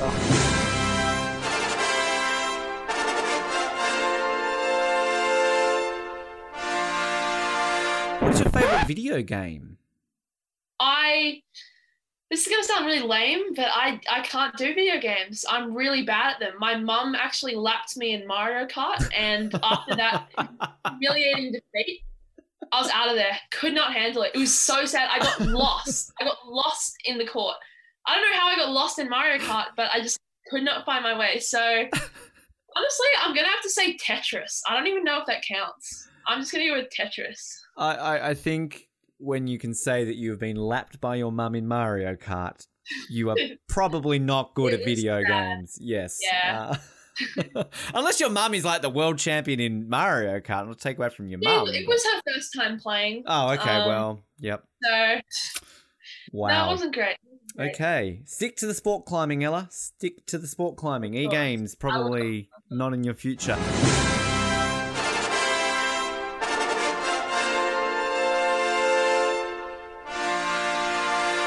The two things I always love to find out from Olympic medalist Brendan is one, where do you keep your medal? What what what have you done with your medal since you won it? Uh, it's at home. It's in Canada in my house, in my room. Actually. Right. So you don't put it on display or anything. It's kind of just in your sock drawer. I'm not trying to get it I- stolen. I'm just, you know, is it like a pride of place at the Brendan Rodney house? I will. I have um, my Olympic uniform from Rio framed. So eventually, I'm gonna put the, the medal and the uniform in the same frame. Nice. And I have it. Yeah. But, um, right now, it's not. Uh, my box actually broke, and then our medals were tarn- like tarnishing. So they made us send them back, and then they sent it to send us back. Right. So Interesting. And the other one, I tell you, like I, and I hear some funny stories with this. Do you ever try and get free stuff with it? Like, do you kind of walk into a shop with a medal Olympic medalist? I would love a free box of chicken McNuggets.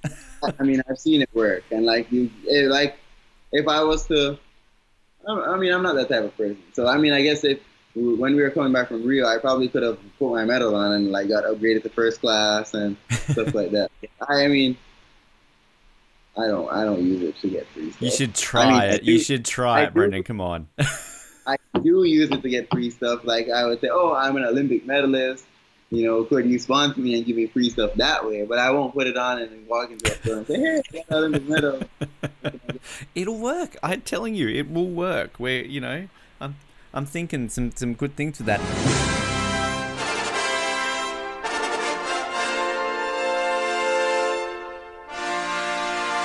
I want to know more about like the concept of like, did we get to the stage of like opening ceremony and guests and ideas, and then like how far down the track did we get?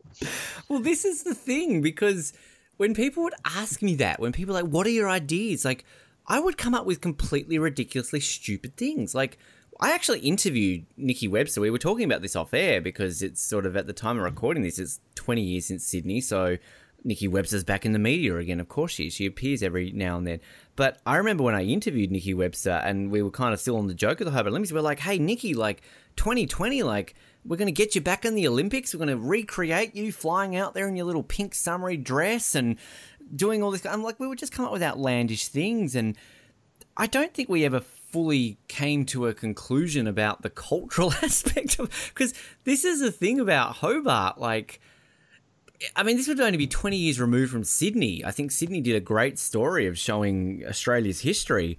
It would be more of a sort of a, a regional thing by that point of showing Tasmanian history. Uh, I mean it'd be pretty boring I think. So no we don't really have any famous singers from Tasmania. Um, all our famous people are, are either cricketers or people who lucked into marrying the Prince of Denmark in a bar during the Olympics, um, or people who win Big Brother. Uh, so, I mean, maybe as as it's I created it, it'd probably just be a two-hour tribute to me. I don't know. Um, Could we have had like Noah Groves and Fatty Esther doing the national anthem? I think so. I think we would have had no choice because, like, oh, the yeah, the tribute to Regina would have just been amazing as as a whole section of the opening ceremony, recreating her big brother victory. the, the fish and chip shop owner from Cambridge putting in an audition. Here she is walking down the street putting a VHS. I mean, this is the thing. When I got interviewed the other day for this story, uh, and that was the question David asked me was like, "What would the opening ceremony be?" And I literally said like, "Oh, I don't know." Um, Nikki Webster emerges from a can or of Cascade beer, or like I was just basically coming up with the most outlandish things. And I basically said we will have a tribute to the luckiest woman in the world, Mary Donaldson, who became Tasmania's Kim Kardashian, who is basically famous for just being famous because she met a prince, and we would have David Boon because like little sidebar story for this to make sense. David Boon, one of Australia's most well-known prominent cricketers, one of Tasmania's famous probably Tasmania's top 2 top 3 most famous people ever. He was renowned for drinking beer. Of course he would be. As an Australian, what else would you be renowned for?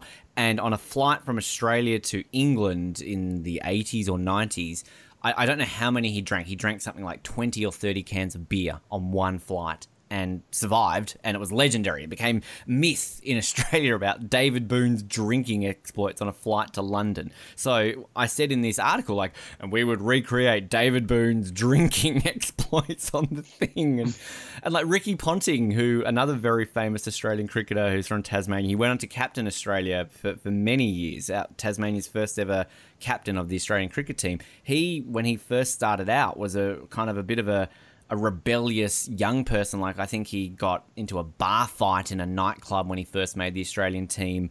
Um, you know, just he got up to all these stupid things before he calmed down. So I was saying like, and we will recreate Ricky Ponting's rise from a rebellious teenager getting into bar fights to leading his country to victory in cricket and like things like like come on, like what does Tasmania have to celebrate outside of that? I, I don't know. Mona, the poo machine. Mm, Ricky Ponting hitting a flaming cricket ball Yeah. to light the cauldron on top of Cradle Mountain. I don't think anything could have topped it.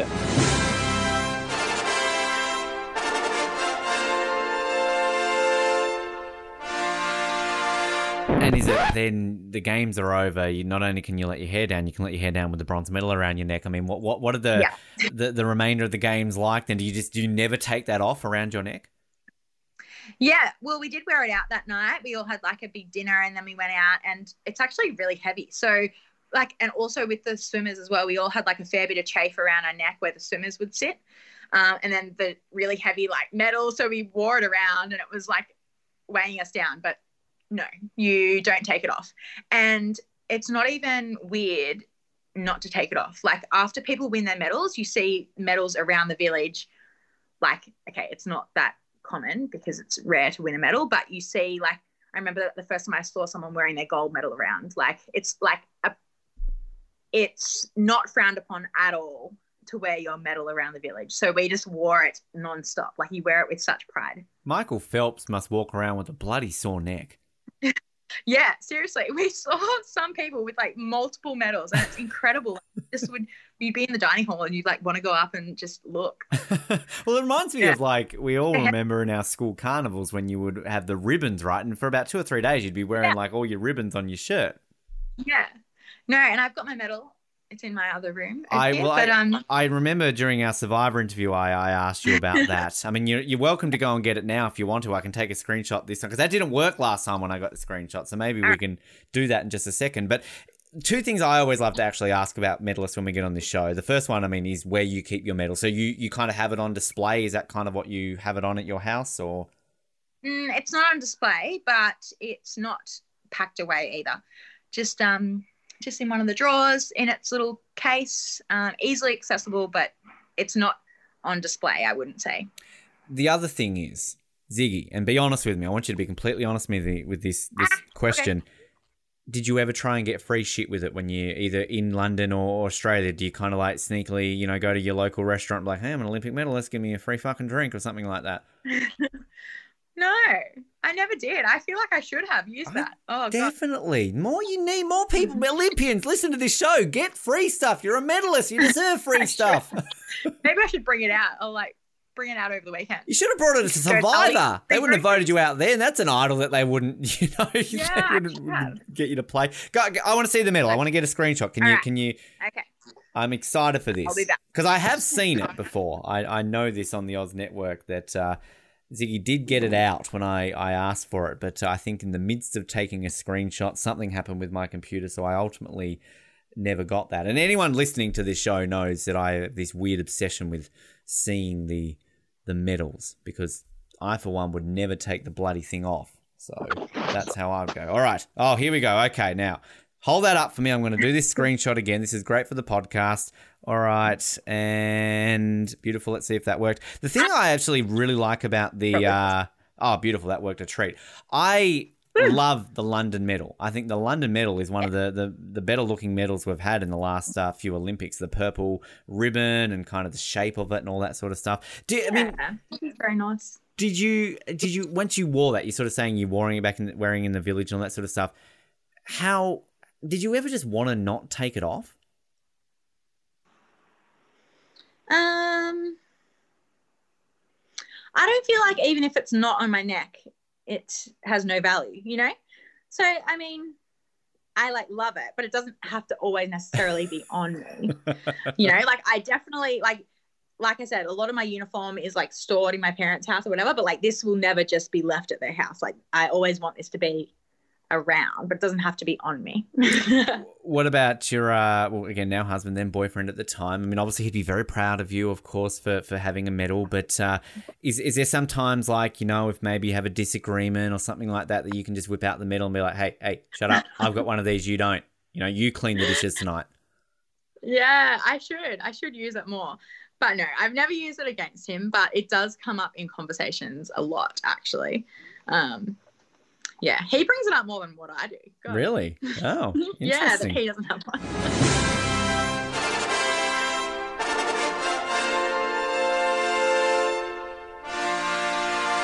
as soon as that is finished, as soon as you've you've nailed it, and the, the look on both your face. I mean, David famously, you know, reaches down to the ice, he kisses it, he pumps it up. Even you've got this big broad grin on your face. You're pumping up the crowd. The crowd is on their feet, like you are getting a standing ovation.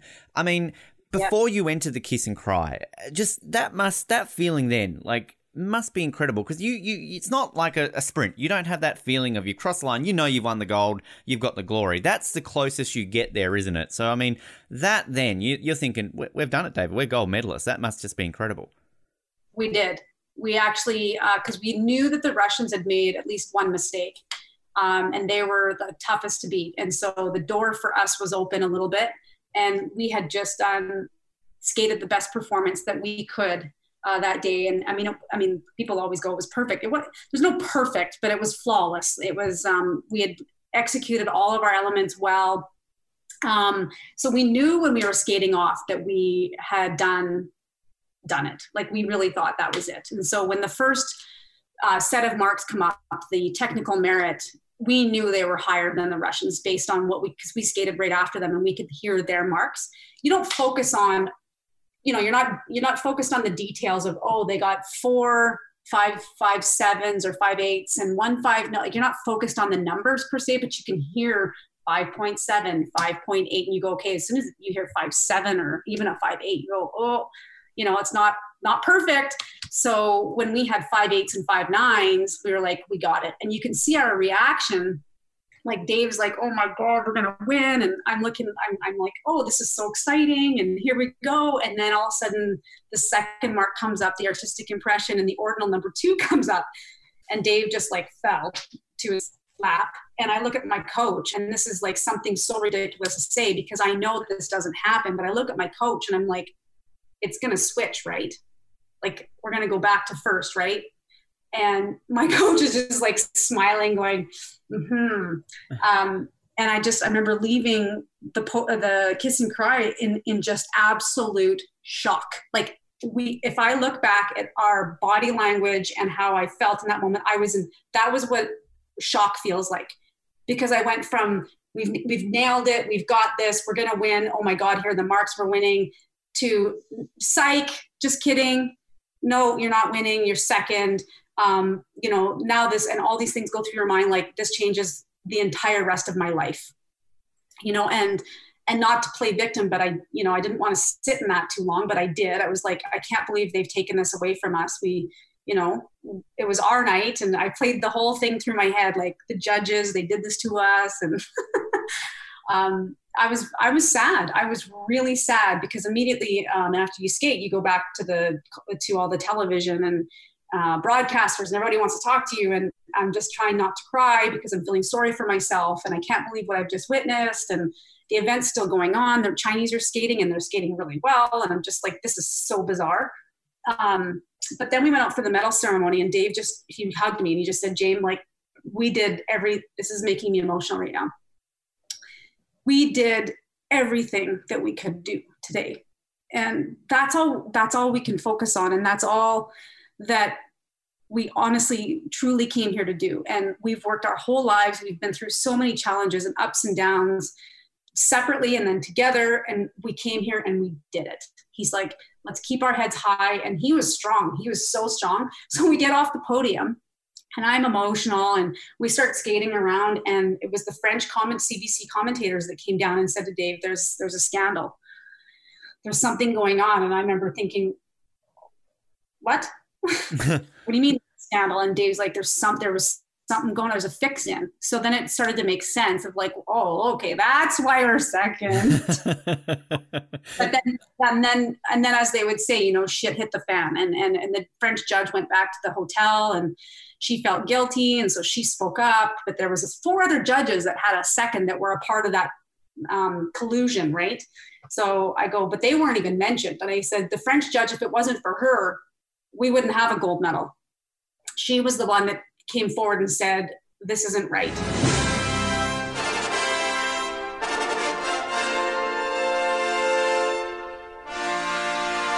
Who to you is the greatest Olympian of all time? Oh, that is a hard one. Um, I'm probably, oh, I feel like you can't really go past like Michael Phelps and mm-hmm. Ian Thorpe the ones that have won a bazillion medals. Um, but I think um, Cathy Freeman's probably up there with one of Australia's greatest of all time. Just the amount of pressure that she had on her shoulders in the 2000 Olympics to win that medal.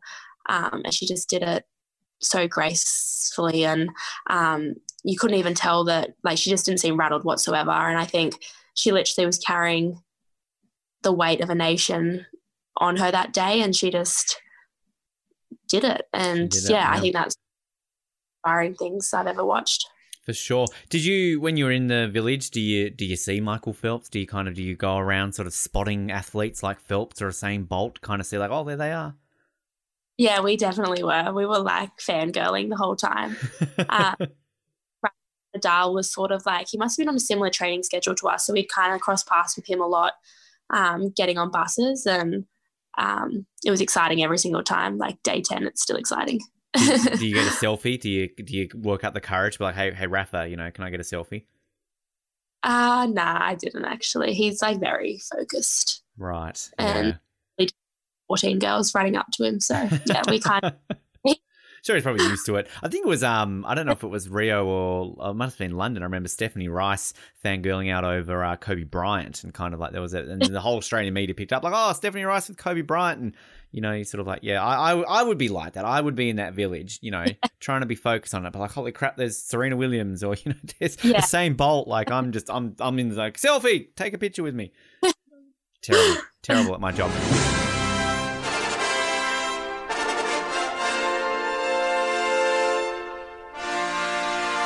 It was insane like the the amount of success that Canada achieved as a whole in the pool in 2016 you know what was it like to be part of that not just for you but for, for the entire team to know not only are you going to be remembered as uh, okay I was a bronze medalist in 100 meter backstroke but that you were part of what's probably going to go down in history as one of the most groundbreaking performances across the board in a single sport. Hmm It was so incredible, and it was so special to be a part of. And I think when you're in that bubble and when you're you're kind of surrounded by each other, it's you you don't really know how impactful it has been until you kind of escape from that bubble and you you see other people and you hear the media and you hear these questions being asked. And um, it it really felt normal around like on the pool deck and, and amongst those like our our Canadian team with the success that we had, I think it made it um, the results so achievable for so many people. Just seeing one another be able to achieve um, podium finishes and successes, I think. Um, you know, for me in my own story, like I watched Penny win a medal the like right before I I was about to swim. So, you know, seeing her win a medal was like insane, and it really inspired me to like, you know, if she can do it, like I can do it, uh, kind of attitude. And I think that, um, you know, that was the whole kind of vibe for our whole team was really just building off of each other's, um, you know, performances and and motivating each other and empowering each other to um, really just stick in your own lane and just give it your all and, and to see what you could do and to never doubt yourself because um, you never know. Sometimes rankings don't don't um, mean anything in, in the end.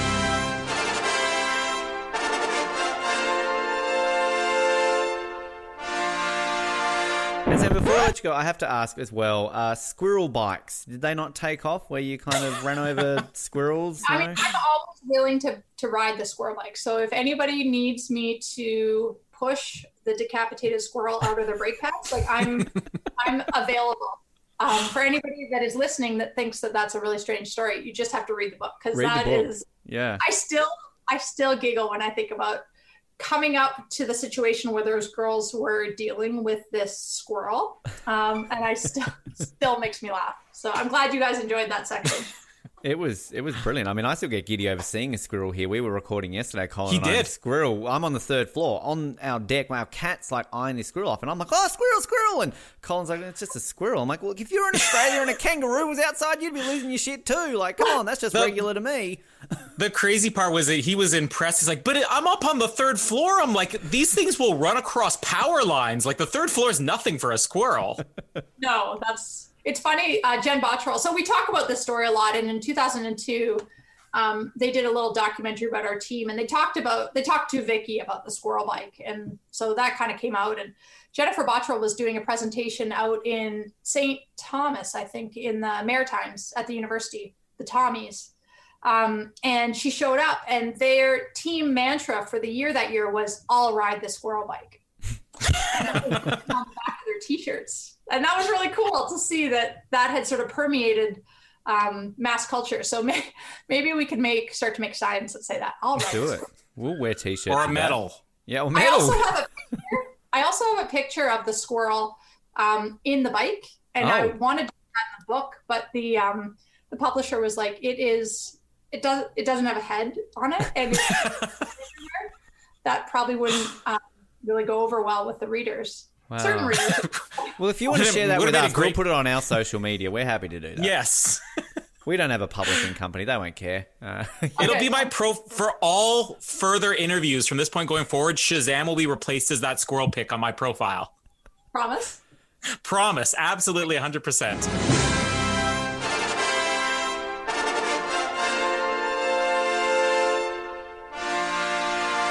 What what did you do with the medal? I always like to find this out, Brittany. What people, what Olympians do with their medals? Is this something that you carry around with you just in case you want a free Big Mac or something, or is it on display, or like what do you do with the medal? It is currently uh, in its box in my room right now.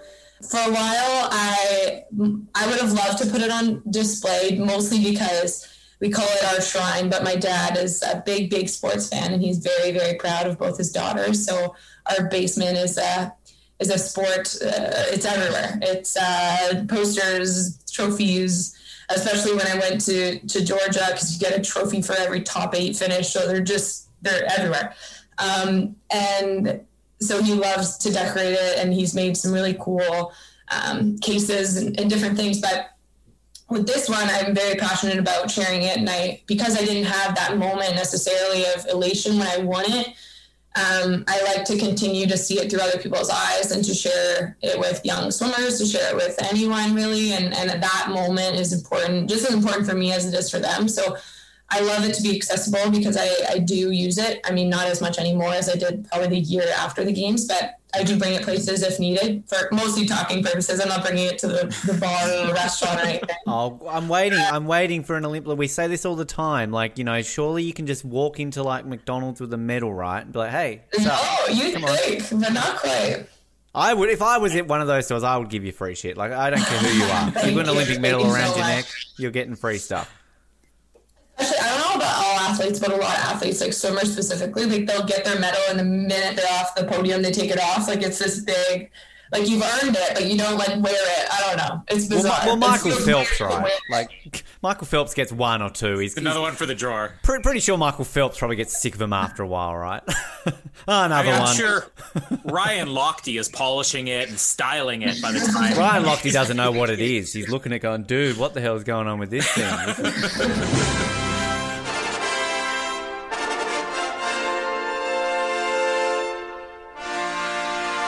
I've never quite wrapped my head around all the rules of high jumping, but you get the opportunity to jump again.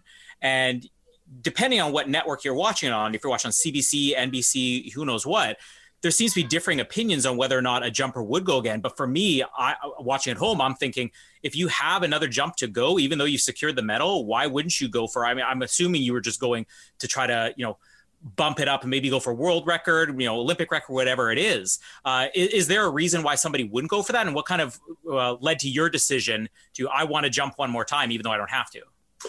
Uh, yeah, so I, I actually in Rio could have jumped three more times.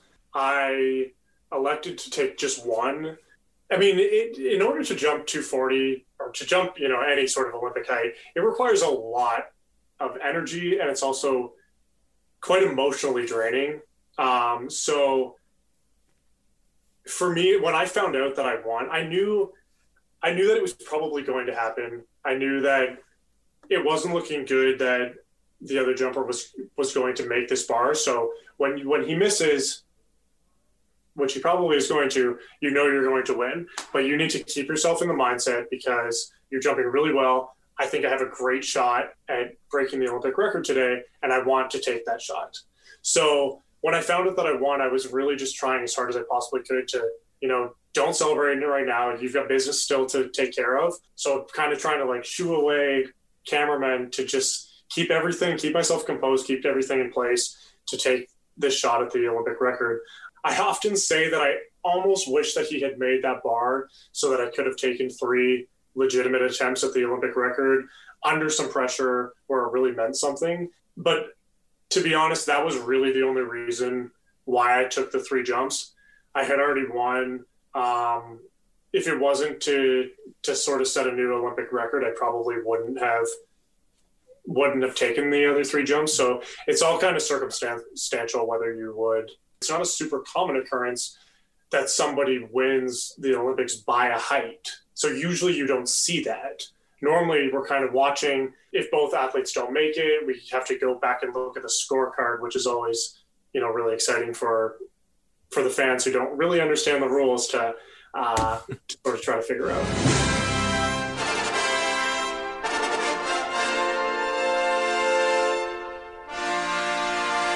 just equating it to a summer sport. You know, if you look at uh, you know track and field or uh, a hundred meter sprint, Usain Bolt was considered to be completely out of his mind to look at the other runners. You know, but I have to imagine that you have some focus on who you're racing against. Is oh they look like they're a little bit ahead of me, or can you even gauge how close uh, you are and how far ahead somebody might be ahead of you? Yeah, I mean, you you get it like in the peripherals. Like I, like I can notice like where my competitor is, but then like sometimes that like I've been trying to work on it like with my mental game. Like if I see them, like I'll try to like go faster, but like then I forget about my whole line and like what I'm trying to do with the course, and then you know I'll end up like messing up or something.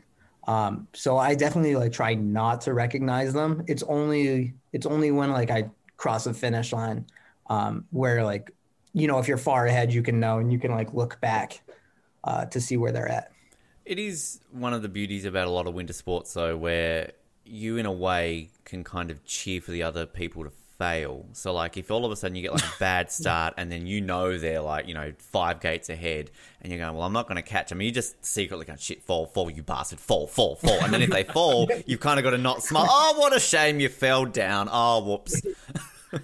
Yeah. No we, we talk about uh like how to intimidate your uh your opponent in the start gate so like you like you know who you're going against like when you get into the start gate so we always like have these jokes about like you know you know how like the italians like uh kiss each other like on the cheek and Mm-hmm. stuff? Like you just like ended up making out with a guy like what the hell so thrown off I'd want that. That's something we're going to see at the Olympics. We just all of a sudden want to see like you go to shake the other guy's hand and just full on, you know, make out, and he's like, "What the hell?" Throws him off. Cool, sweet gold medal for me down the hill. Exactly. Exactly. Yeah, we we always talk about like different scenarios of like how to get in their head.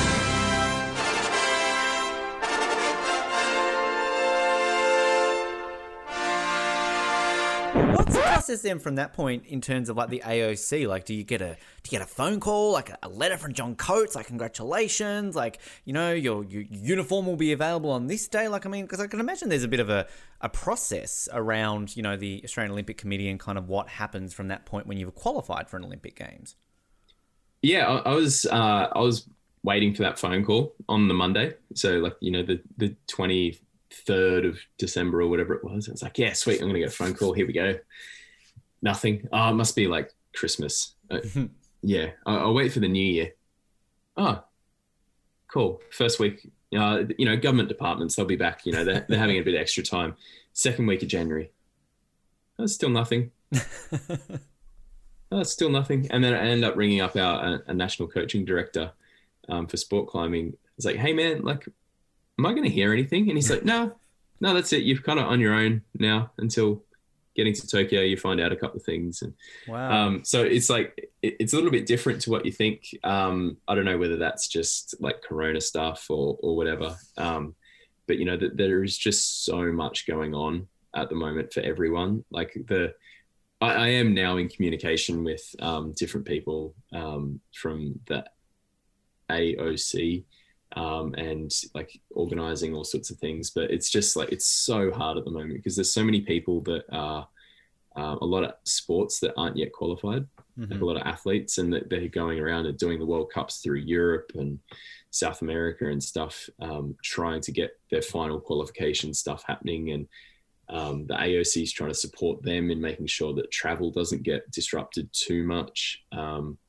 and keeping a track of them for you know health and safety points of view. So there's a lot going on, um, and it's pretty difficult to try and I, I'd imagine keep all these plates spinning at the moment. Which also, too, I mean, you know, people are still are questioning every single day whether the Olympics are, are going to happen, and I can imagine that you, you don't think about that because you, to you, you're going to the Olympics no matter what, and the organising committee in Tokyo basically said no matter what, we're going to make these happen somehow, which obviously adds to that un- uncertainty of it. But I mean, at the end of the day, I guess it doesn't really matter if they call you up, you know, a week before the opening ceremony. I mean, as long as you, as long as you get in a plane and you've got a couple of uh, rings on your on your jacket underneath the Australian logo, that's all you really care about, right? yeah, totally. Yeah, look, it, it's one of those things. It's easy to kind of run off down different headline um, things that come out and all that. And it's like, eh, until I actually hear something official from someone official, I'm not, I don't care about what anyone is like, you know, Fox Sports can run that story or do whatever they want to do. It's like until I hear from John Coates that it's not going ahead. You're I'm- you're, I'm- you're there, yeah. Yeah, you're, you're an I'm there. Olympian, Tom. You're you're an Olympian, as, as I keep Exactly. saying.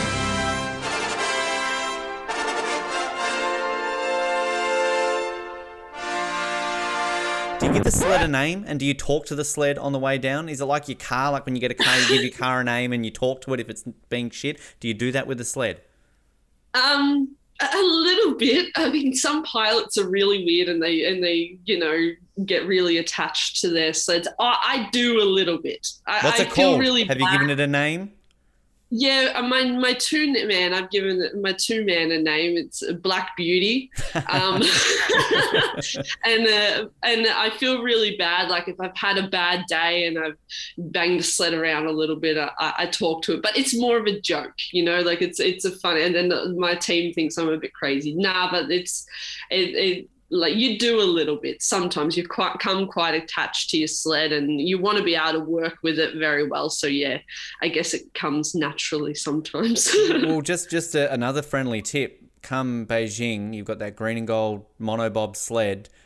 Please Mm. call it Ben because I would love to represent the Olympics in some capacity. And if I'm a sled, I'll take it. And then that way, when you win a medal, I can say that I'm an Olympic medalist because I got you down to the bottom of the, the track.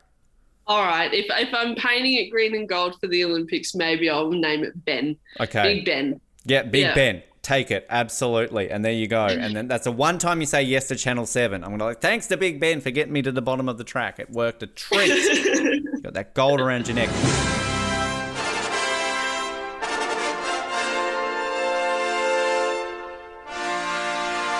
I've often looked back at that and, and thought, well, why were we any different from, you know, the many other Olympians and, and medalists that came before us? And I think one of the big things is that, well, first of all, curling gets a lot of publicity here in, in Manitoba uh, and, and in Canada in general. Uh, so I think that was part of it. I think the other part of it is a lot of Olympians that are from Manitoba have to go out of province and centralize with their teams or with their programs in order to get to the Olympics. So they go to Calgary or they go to Vancouver, they go to Montreal or Toronto, whatever it is. They have to centralize somewhere else in order to achieve that dream. Whereas with curling, we can live where we were born and raised, mm-hmm. right? So I think that there was an aspect of that to it is that people saw us out in the community. And I mean, we had, you know, a reasonable amount of fanfare probably prior to that because we'd won a number number of Scotties championships and and had a lot of media coverage. But uh, it was certainly on another level when we won the Olympics and to come home to that. And I do think that that's partly because we live and train in Winnipeg and not most other Olympians don't do that. So when we came home, it was I remember we landed in Winnipeg, I think it was like maybe 10 9:30 or 10 o'clock at night. There was um one of the news stations from Winnipeg was broadcasting their whole newscast from Yeah. the Winnipeg airport. They had the red carpet rolled out. There was 300 like literally red carpet rolled out for us. Um, there was like 300 people there, kids that were up late. And the funny thing was, is that in Winnipeg that night, it was like minus 45 degrees Celsius. It was so cold. And yet all these people came out, they brought their kids that should have been in bed. They had, you know, like I said, the news, the news people were there. Like it took us over two hours to get out of the airport that night. Um, I don't. Somebody grabbed our bags for us because we couldn't even make it to the, uh, you know, the carousel to get our bags because there were so many people that wanted to meet and greet us. It was amazing. It was so so cool and so special to have that opportunity. It was it was really really cool.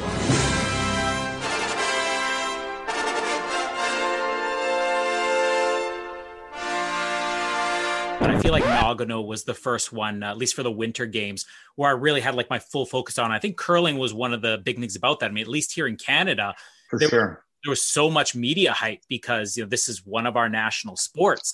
Uh, did Yeah. you feel like in Japan there was that interest? Like, what were the crowds like when you got there? Uh, it was oddly quiet. I hate to say it that way, but it, you have to remember this is before social media. If you if people can go back into their memory banks before there were, you know, everyone had a cell phone, and you know, we used to get our news. There was a dial-up internet, one computer screen, but really people didn't even communicate that way. Like it was just you read the newspapers and you you kind of heard about things, you know, word of mouth. Um, you know, big, big, big event at that at Olympic Games was uh, Ross Yeah. testing positive for marijuana. We only heard about it from another coach. We never actually saw any media coverage of it, if you know what I mean. So um, we never really were swept up in in the hype. So the first, our first impression was was odd. We uh, we we you know we come from playing the Olympic trials final in Brandon, Manitoba. Uh, at the Keystone Center, there you would know that building well if Mhm. you're from Winnipeg, and and uh, you know there's seven or eight thousand people to the rafters, and then we go to the Olympics and there's like 1,200 people. Mm-hmm. the, the the arena is full as it can be, but there's only 1,200 people there, so it felt it felt uh, oddly quiet and maybe a little bit smaller than we expected, and certainly we didn't have the um, appreciation of of the global impact of what the Olympic Games is now. I mean, Mhm. I think, like you said, that curling has a huge part of the games. I mean, after that, uh, since since '98, 2002 onward, I've covered every every every Olympics uh, broadcasting, so I know how much airtime curling gets. It gets a lot of airtime up here in Canada and around the world. I mean, they get they get the biggest audiences watching curling. So we really didn't have an appreciation of it at the time. I guess is the best way to put it. And and um, but it certainly didn't diminish our experience as athletes. I mean, it was great, just great to be involved there and you know meeting all the other athletes and on on the bigger team. That's kind of the fun part.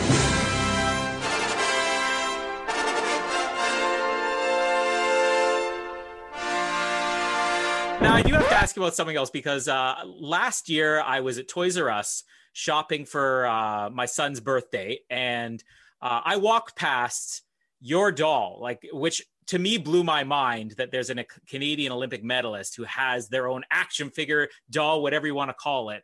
I mean, as far as I know, this is also the first time since maybe Barbara Ann Scott that a Canadian Olympic uh, or Olympian has actually had their own doll. Uh, how did that come about? Well, they've recently added um, some of the hockey women to the roster uh, in the Barbie family, which has been amazing to see. I'm so proud of them. But yeah, I mean, what a moment that was for me. I think I, I everything I do, I strive to empower women and young girls, especially. And I love what Barbie has done in their mission to really help young girls find their self-esteem their sense of self-worth and so much of that can be done through play and using our imagination when we're kids i mean we we know that feeling when you're four or five years old and you think you can grow up and be anything you can do anything. And i love that. And it's so sad when when we lose that because um you know there are these different societal pressures that are placed on us. So yeah you know working with my costume designer to make sure that it, the likeness was accurate and really seeing the doll come to life watching my nieces play with it is really special. And it's been a really humbling and inspiring uh, collaboration And you know, it's funny because I, I I thought about buying that for my nieces too, but then I thought to myself, you know, I've got a four year old boy, I've got twins that are turning two. I'm like, I wouldn't have a problem with them playing with this. I mean, they'd have an Olympic hero, you know, toy to play with, and that's something that I wouldn't want them to eat it or wreck it. So maybe this is a young age for them, but got to No, pick it it's up at some point, right? I love that. You're right. And boys, girls, who it doesn't matter. You know, we can all play. We can all use our imaginations. I think that's the beauty of it.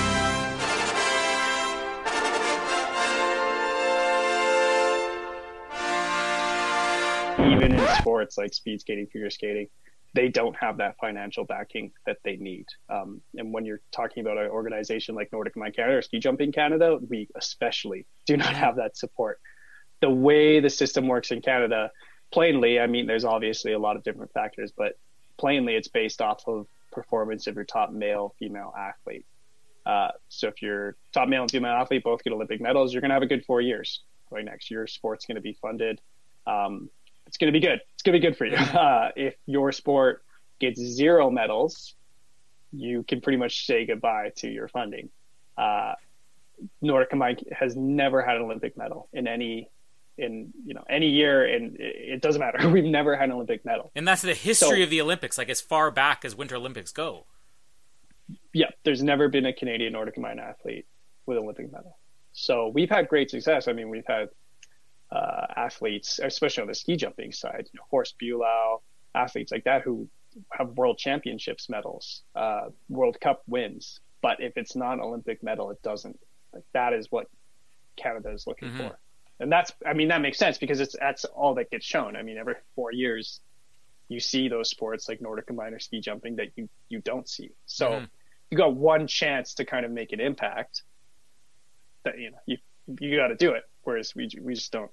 We're not there yet. So how, it's it's basically it's it's kind of like trickle down economics mm-hmm. more or less. It's you know the the sports that get medals get money, but then the question is, well, how are the sports that don't get money ever expected to get medals? Yeah, exactly. Right?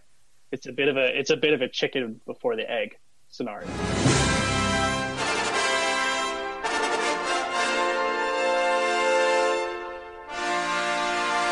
Initially, he uh, had taken a, a football coaching job in high school and was also teaching biology.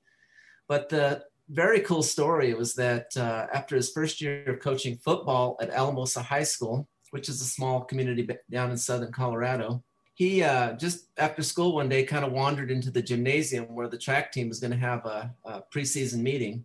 Well, only three boys showed up to that meeting, and uh, turned out that the head coach at that time the, for track said, Well, I guess we're not going to have a track season. And Coach Vigil kind of looked to the side and saw that their tears were getting in these boys' eyes. And uh, he went home that night, told his wife, he said, You know what? I'm going to see if I can help those boys somehow. And he didn't know what the heck he was going to do, but he just thought, You know, I'm going to try to help those boys somehow. So went back to school the next day, asked the head coach and asked the principal, Is it okay if I try to help these boys? And they said, Yeah, yeah, yeah, go ahead. But there's no budget. We have no money for you. We can't pay you, et cetera, et cetera.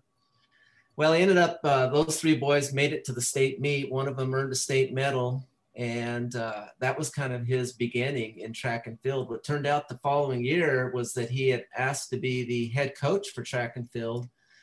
And, uh, but they also wanted him to be the head coach for football. But at the school at the time, they had a rule that you could only be the head coach for one sport.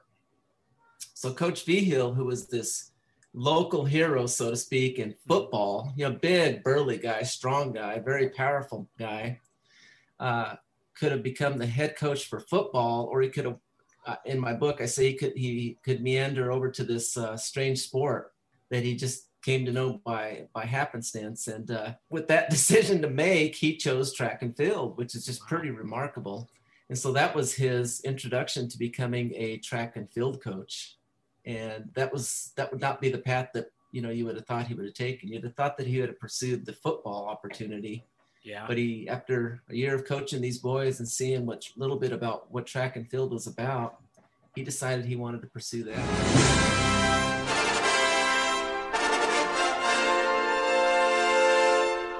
And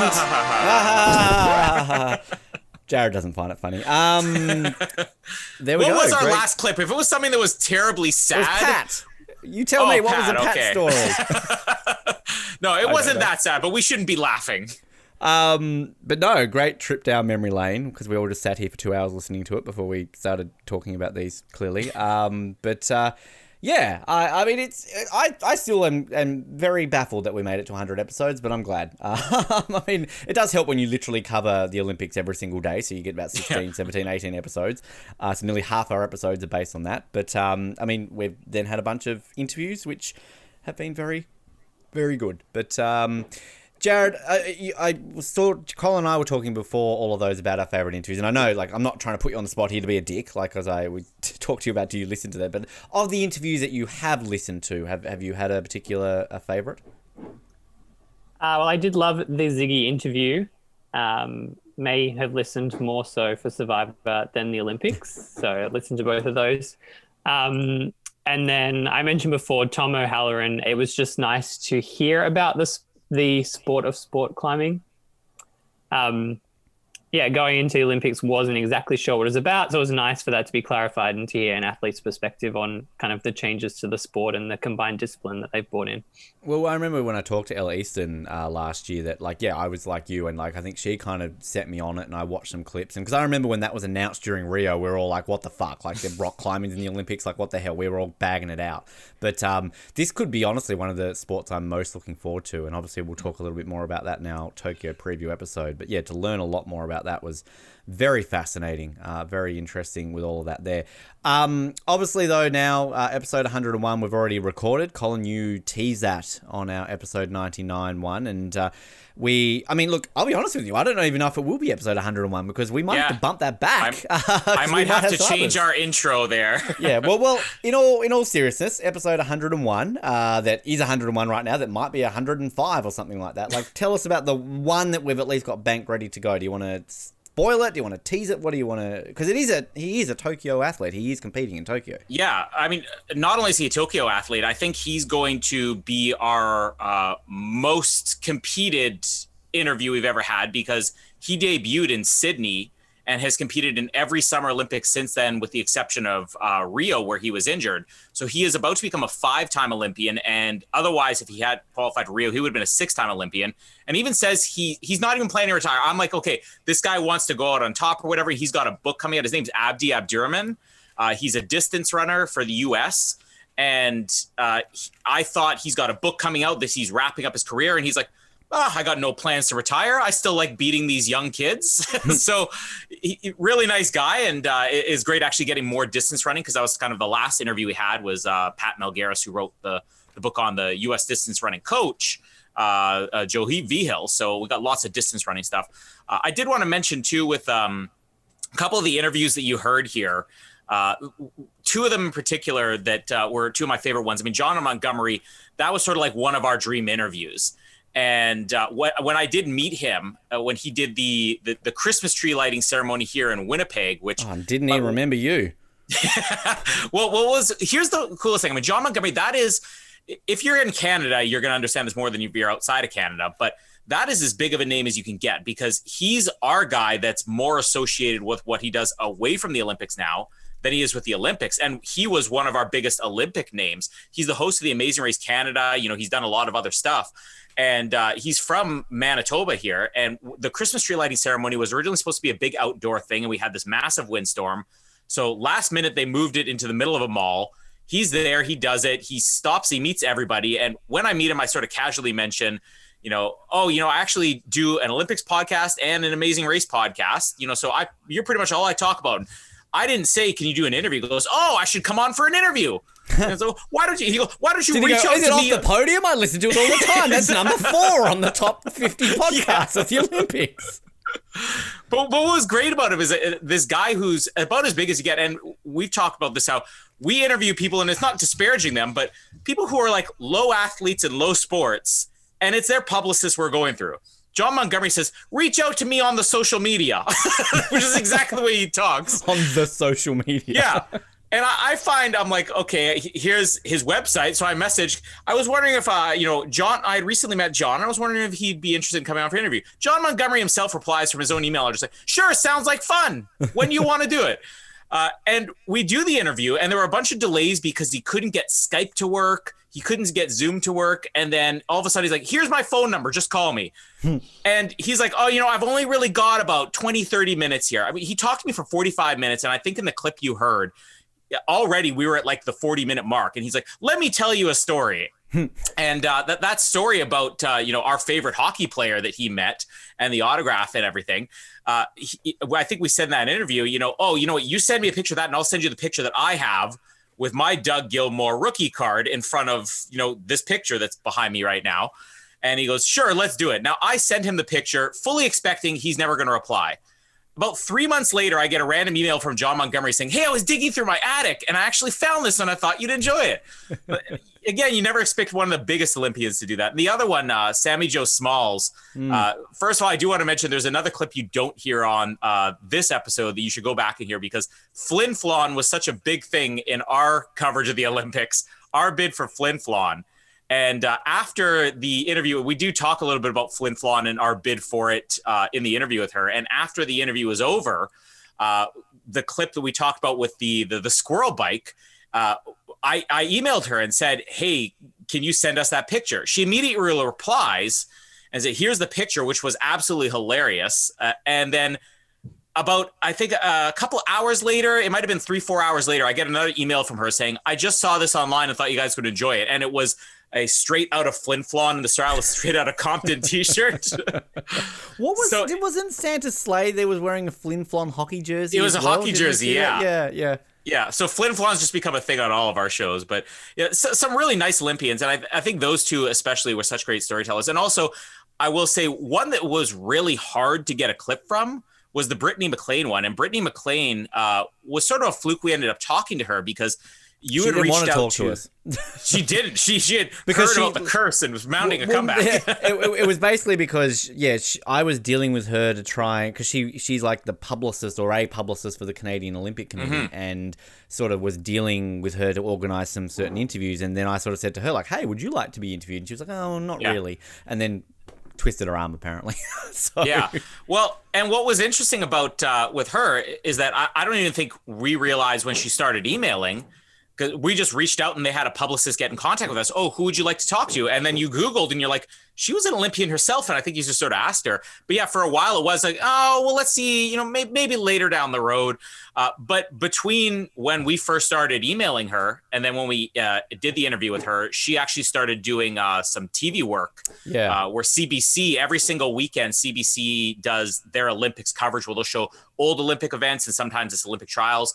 And uh, she sort of started doing the the introducing of those clips. And just this past weekend, she actually moved over to the commentating team. So very good chance she's going to be the commentator for the Rio Olympics for swimming.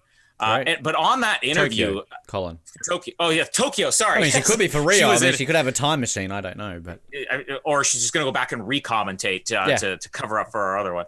But uh, what, what was interesting about hers is that she's she's way better storyteller than I think anybody else we've ever had on the show.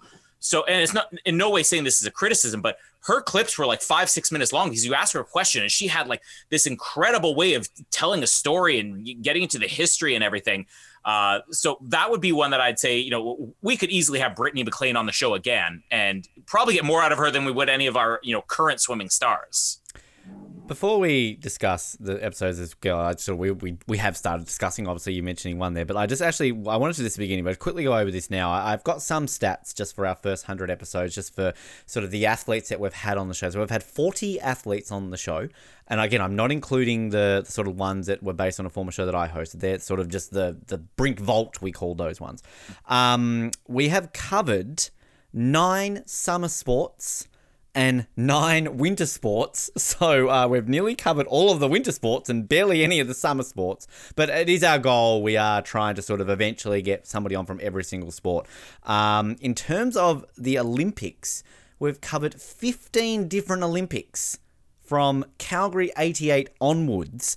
And with your, I'm including stats. This is actually kind of cheating because I'm including the stats for our, our next interview that you've already done, Colin, because that was our. He actually was the first time we've ever had someone on from Sydney, believe it or not, or from Athens, which I find it very hard to believe that we had never interviewed anyone from Sydney or that before.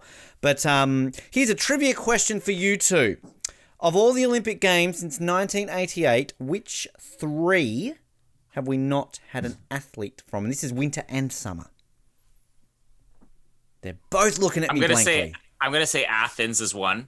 No, because I just gave you the answer. Oh, sorry, no, no, uh, no, I meant I meant Atlanta. I meant Atlanta. Correct. Atlanta is one of them. Atlanta's no, and I'm also gonna say Barcelona is another one. Correct. Yes. There's one more, which if you think about Lillehammer? the pattern, no, we've had a Lillehammer. We've had three Lillehammer athletes on this show. Tokyo. No, because we've technically had two Tokyo athletes. I'm running this through the Olympics here. Uh, Albertville. No, we've had three Albertville athletes on the show. Well, just tell us already, Ben. I'm thinking, think of the pattern that Jared, you you- just said. Well, go, Jared. Let's think of the pattern that Colin just did. Atlanta, Barcelona. Oh, I know. I'll give Jared the chance. Yeah, that one that's after it. Uh, the Seoul, the one before. it. Yes, you've got to have Seoul. We have not had anyone from 88. But yeah, no, interestingly enough, every Winter Olympics since 1988, we've had an athlete on. Um, and uh, Pyeongchang is our most. We've had 13 athletes from Pyeongchang. Rio with 12. Uh, Sochi with 11. And our so outside of Rio, our next summer games is London. We had seven athletes on. Vancouver, we've had seven. Five from Nagano. There you go. Uh, one of my favourite Olympics. Yeah, one from Athens, one from Sydney, who technically we haven't heard from yet. Um, but yeah, three from Lillehammer, three from Albertville, one from Calgary. Of course, that leads me into our countries represented on this show. Mainly Canadian, mainly Australian, obviously. We've had uh, 21 Australians, 16 Canadians, two Americans. Well, one is about to appear on the show. And a Jamaican. Can I just point out, we interviewed, uh, what's his name? The Jamaican bobsled, original Yeah, bobsled Devon guy. Harris. Devon Harris, thank you very much. Um, and I, w- I won't go over this now, but when we get to our our Tokyo preview, I do have a complete list here of how every single Pyeongchang athlete went after appearing on this show. So we're Oh, going to write out a list of all of our pre-Tokyo guests, and we're going to keep track of how they go to see if we can break the curse. Uh, because we've had a lot of medalists on this show.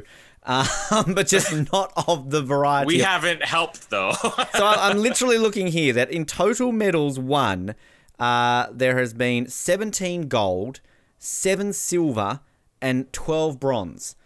Medals won before the interview were uh, 17 gold, 7 silver, and 11 bronze.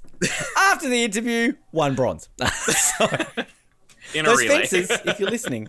Uh, so between now and uh, the game, so again, by the time you're listening to this, we're literally weeks away, about three weeks away. So we are planning on doing a full preview episode, and we're going to try and make this. I, I know we did a, a Rio preview. but We're going to do extensive preview. I'm talking. We're going to name athletes. I want you two to do your homework. Like I'm Oh, literally making your homework. I can't, Colin. I'm expecting you to tell me which Canadian's going to win a bronze, which Canadian's going to win fourth, which Canadian's going to win fifth, because you're not winning any gold clearly. And then Jared.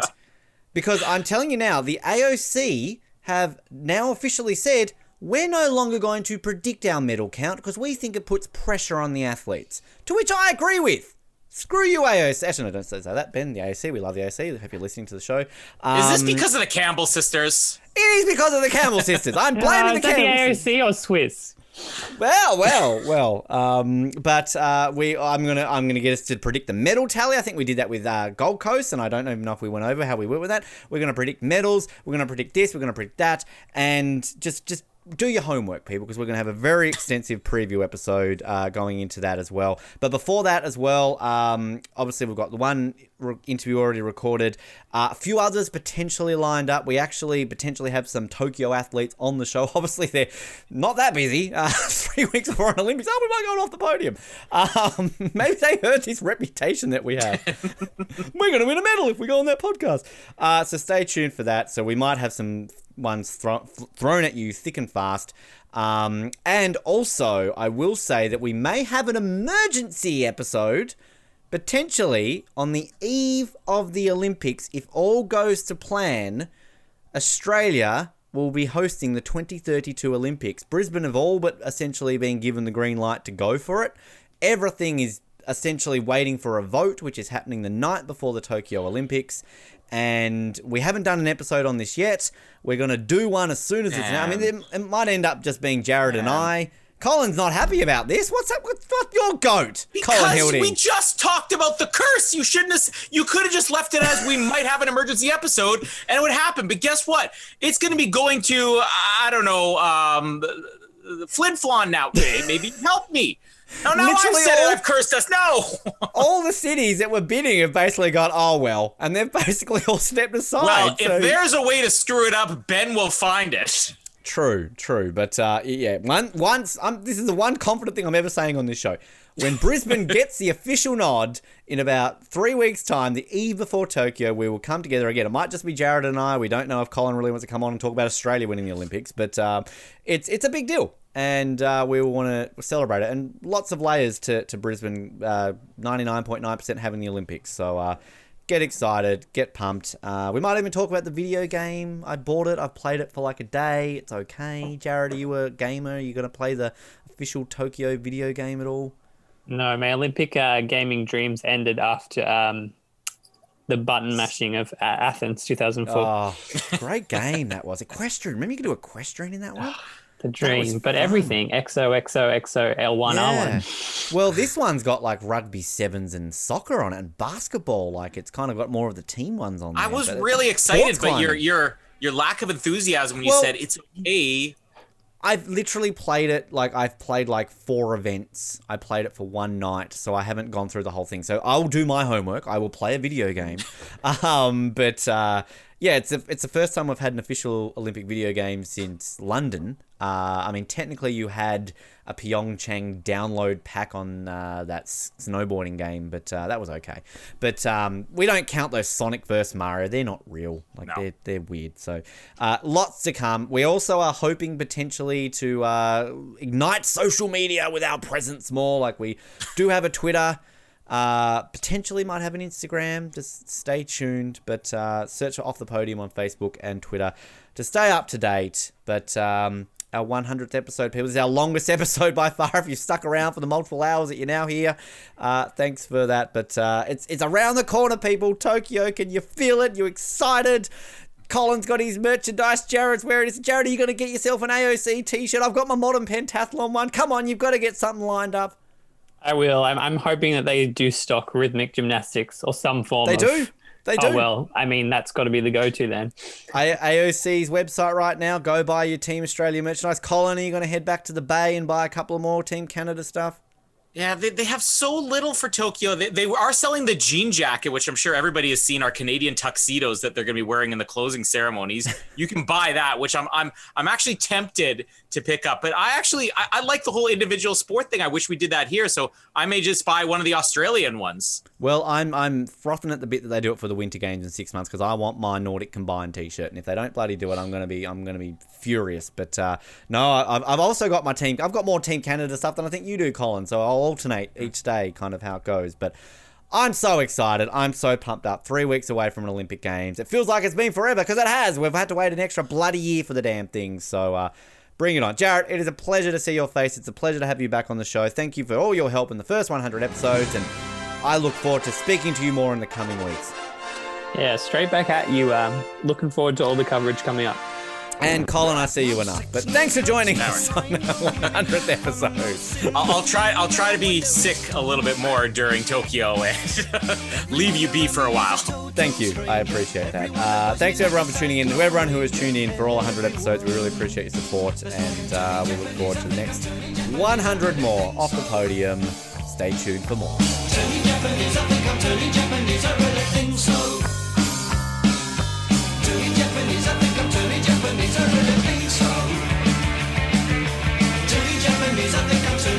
these are really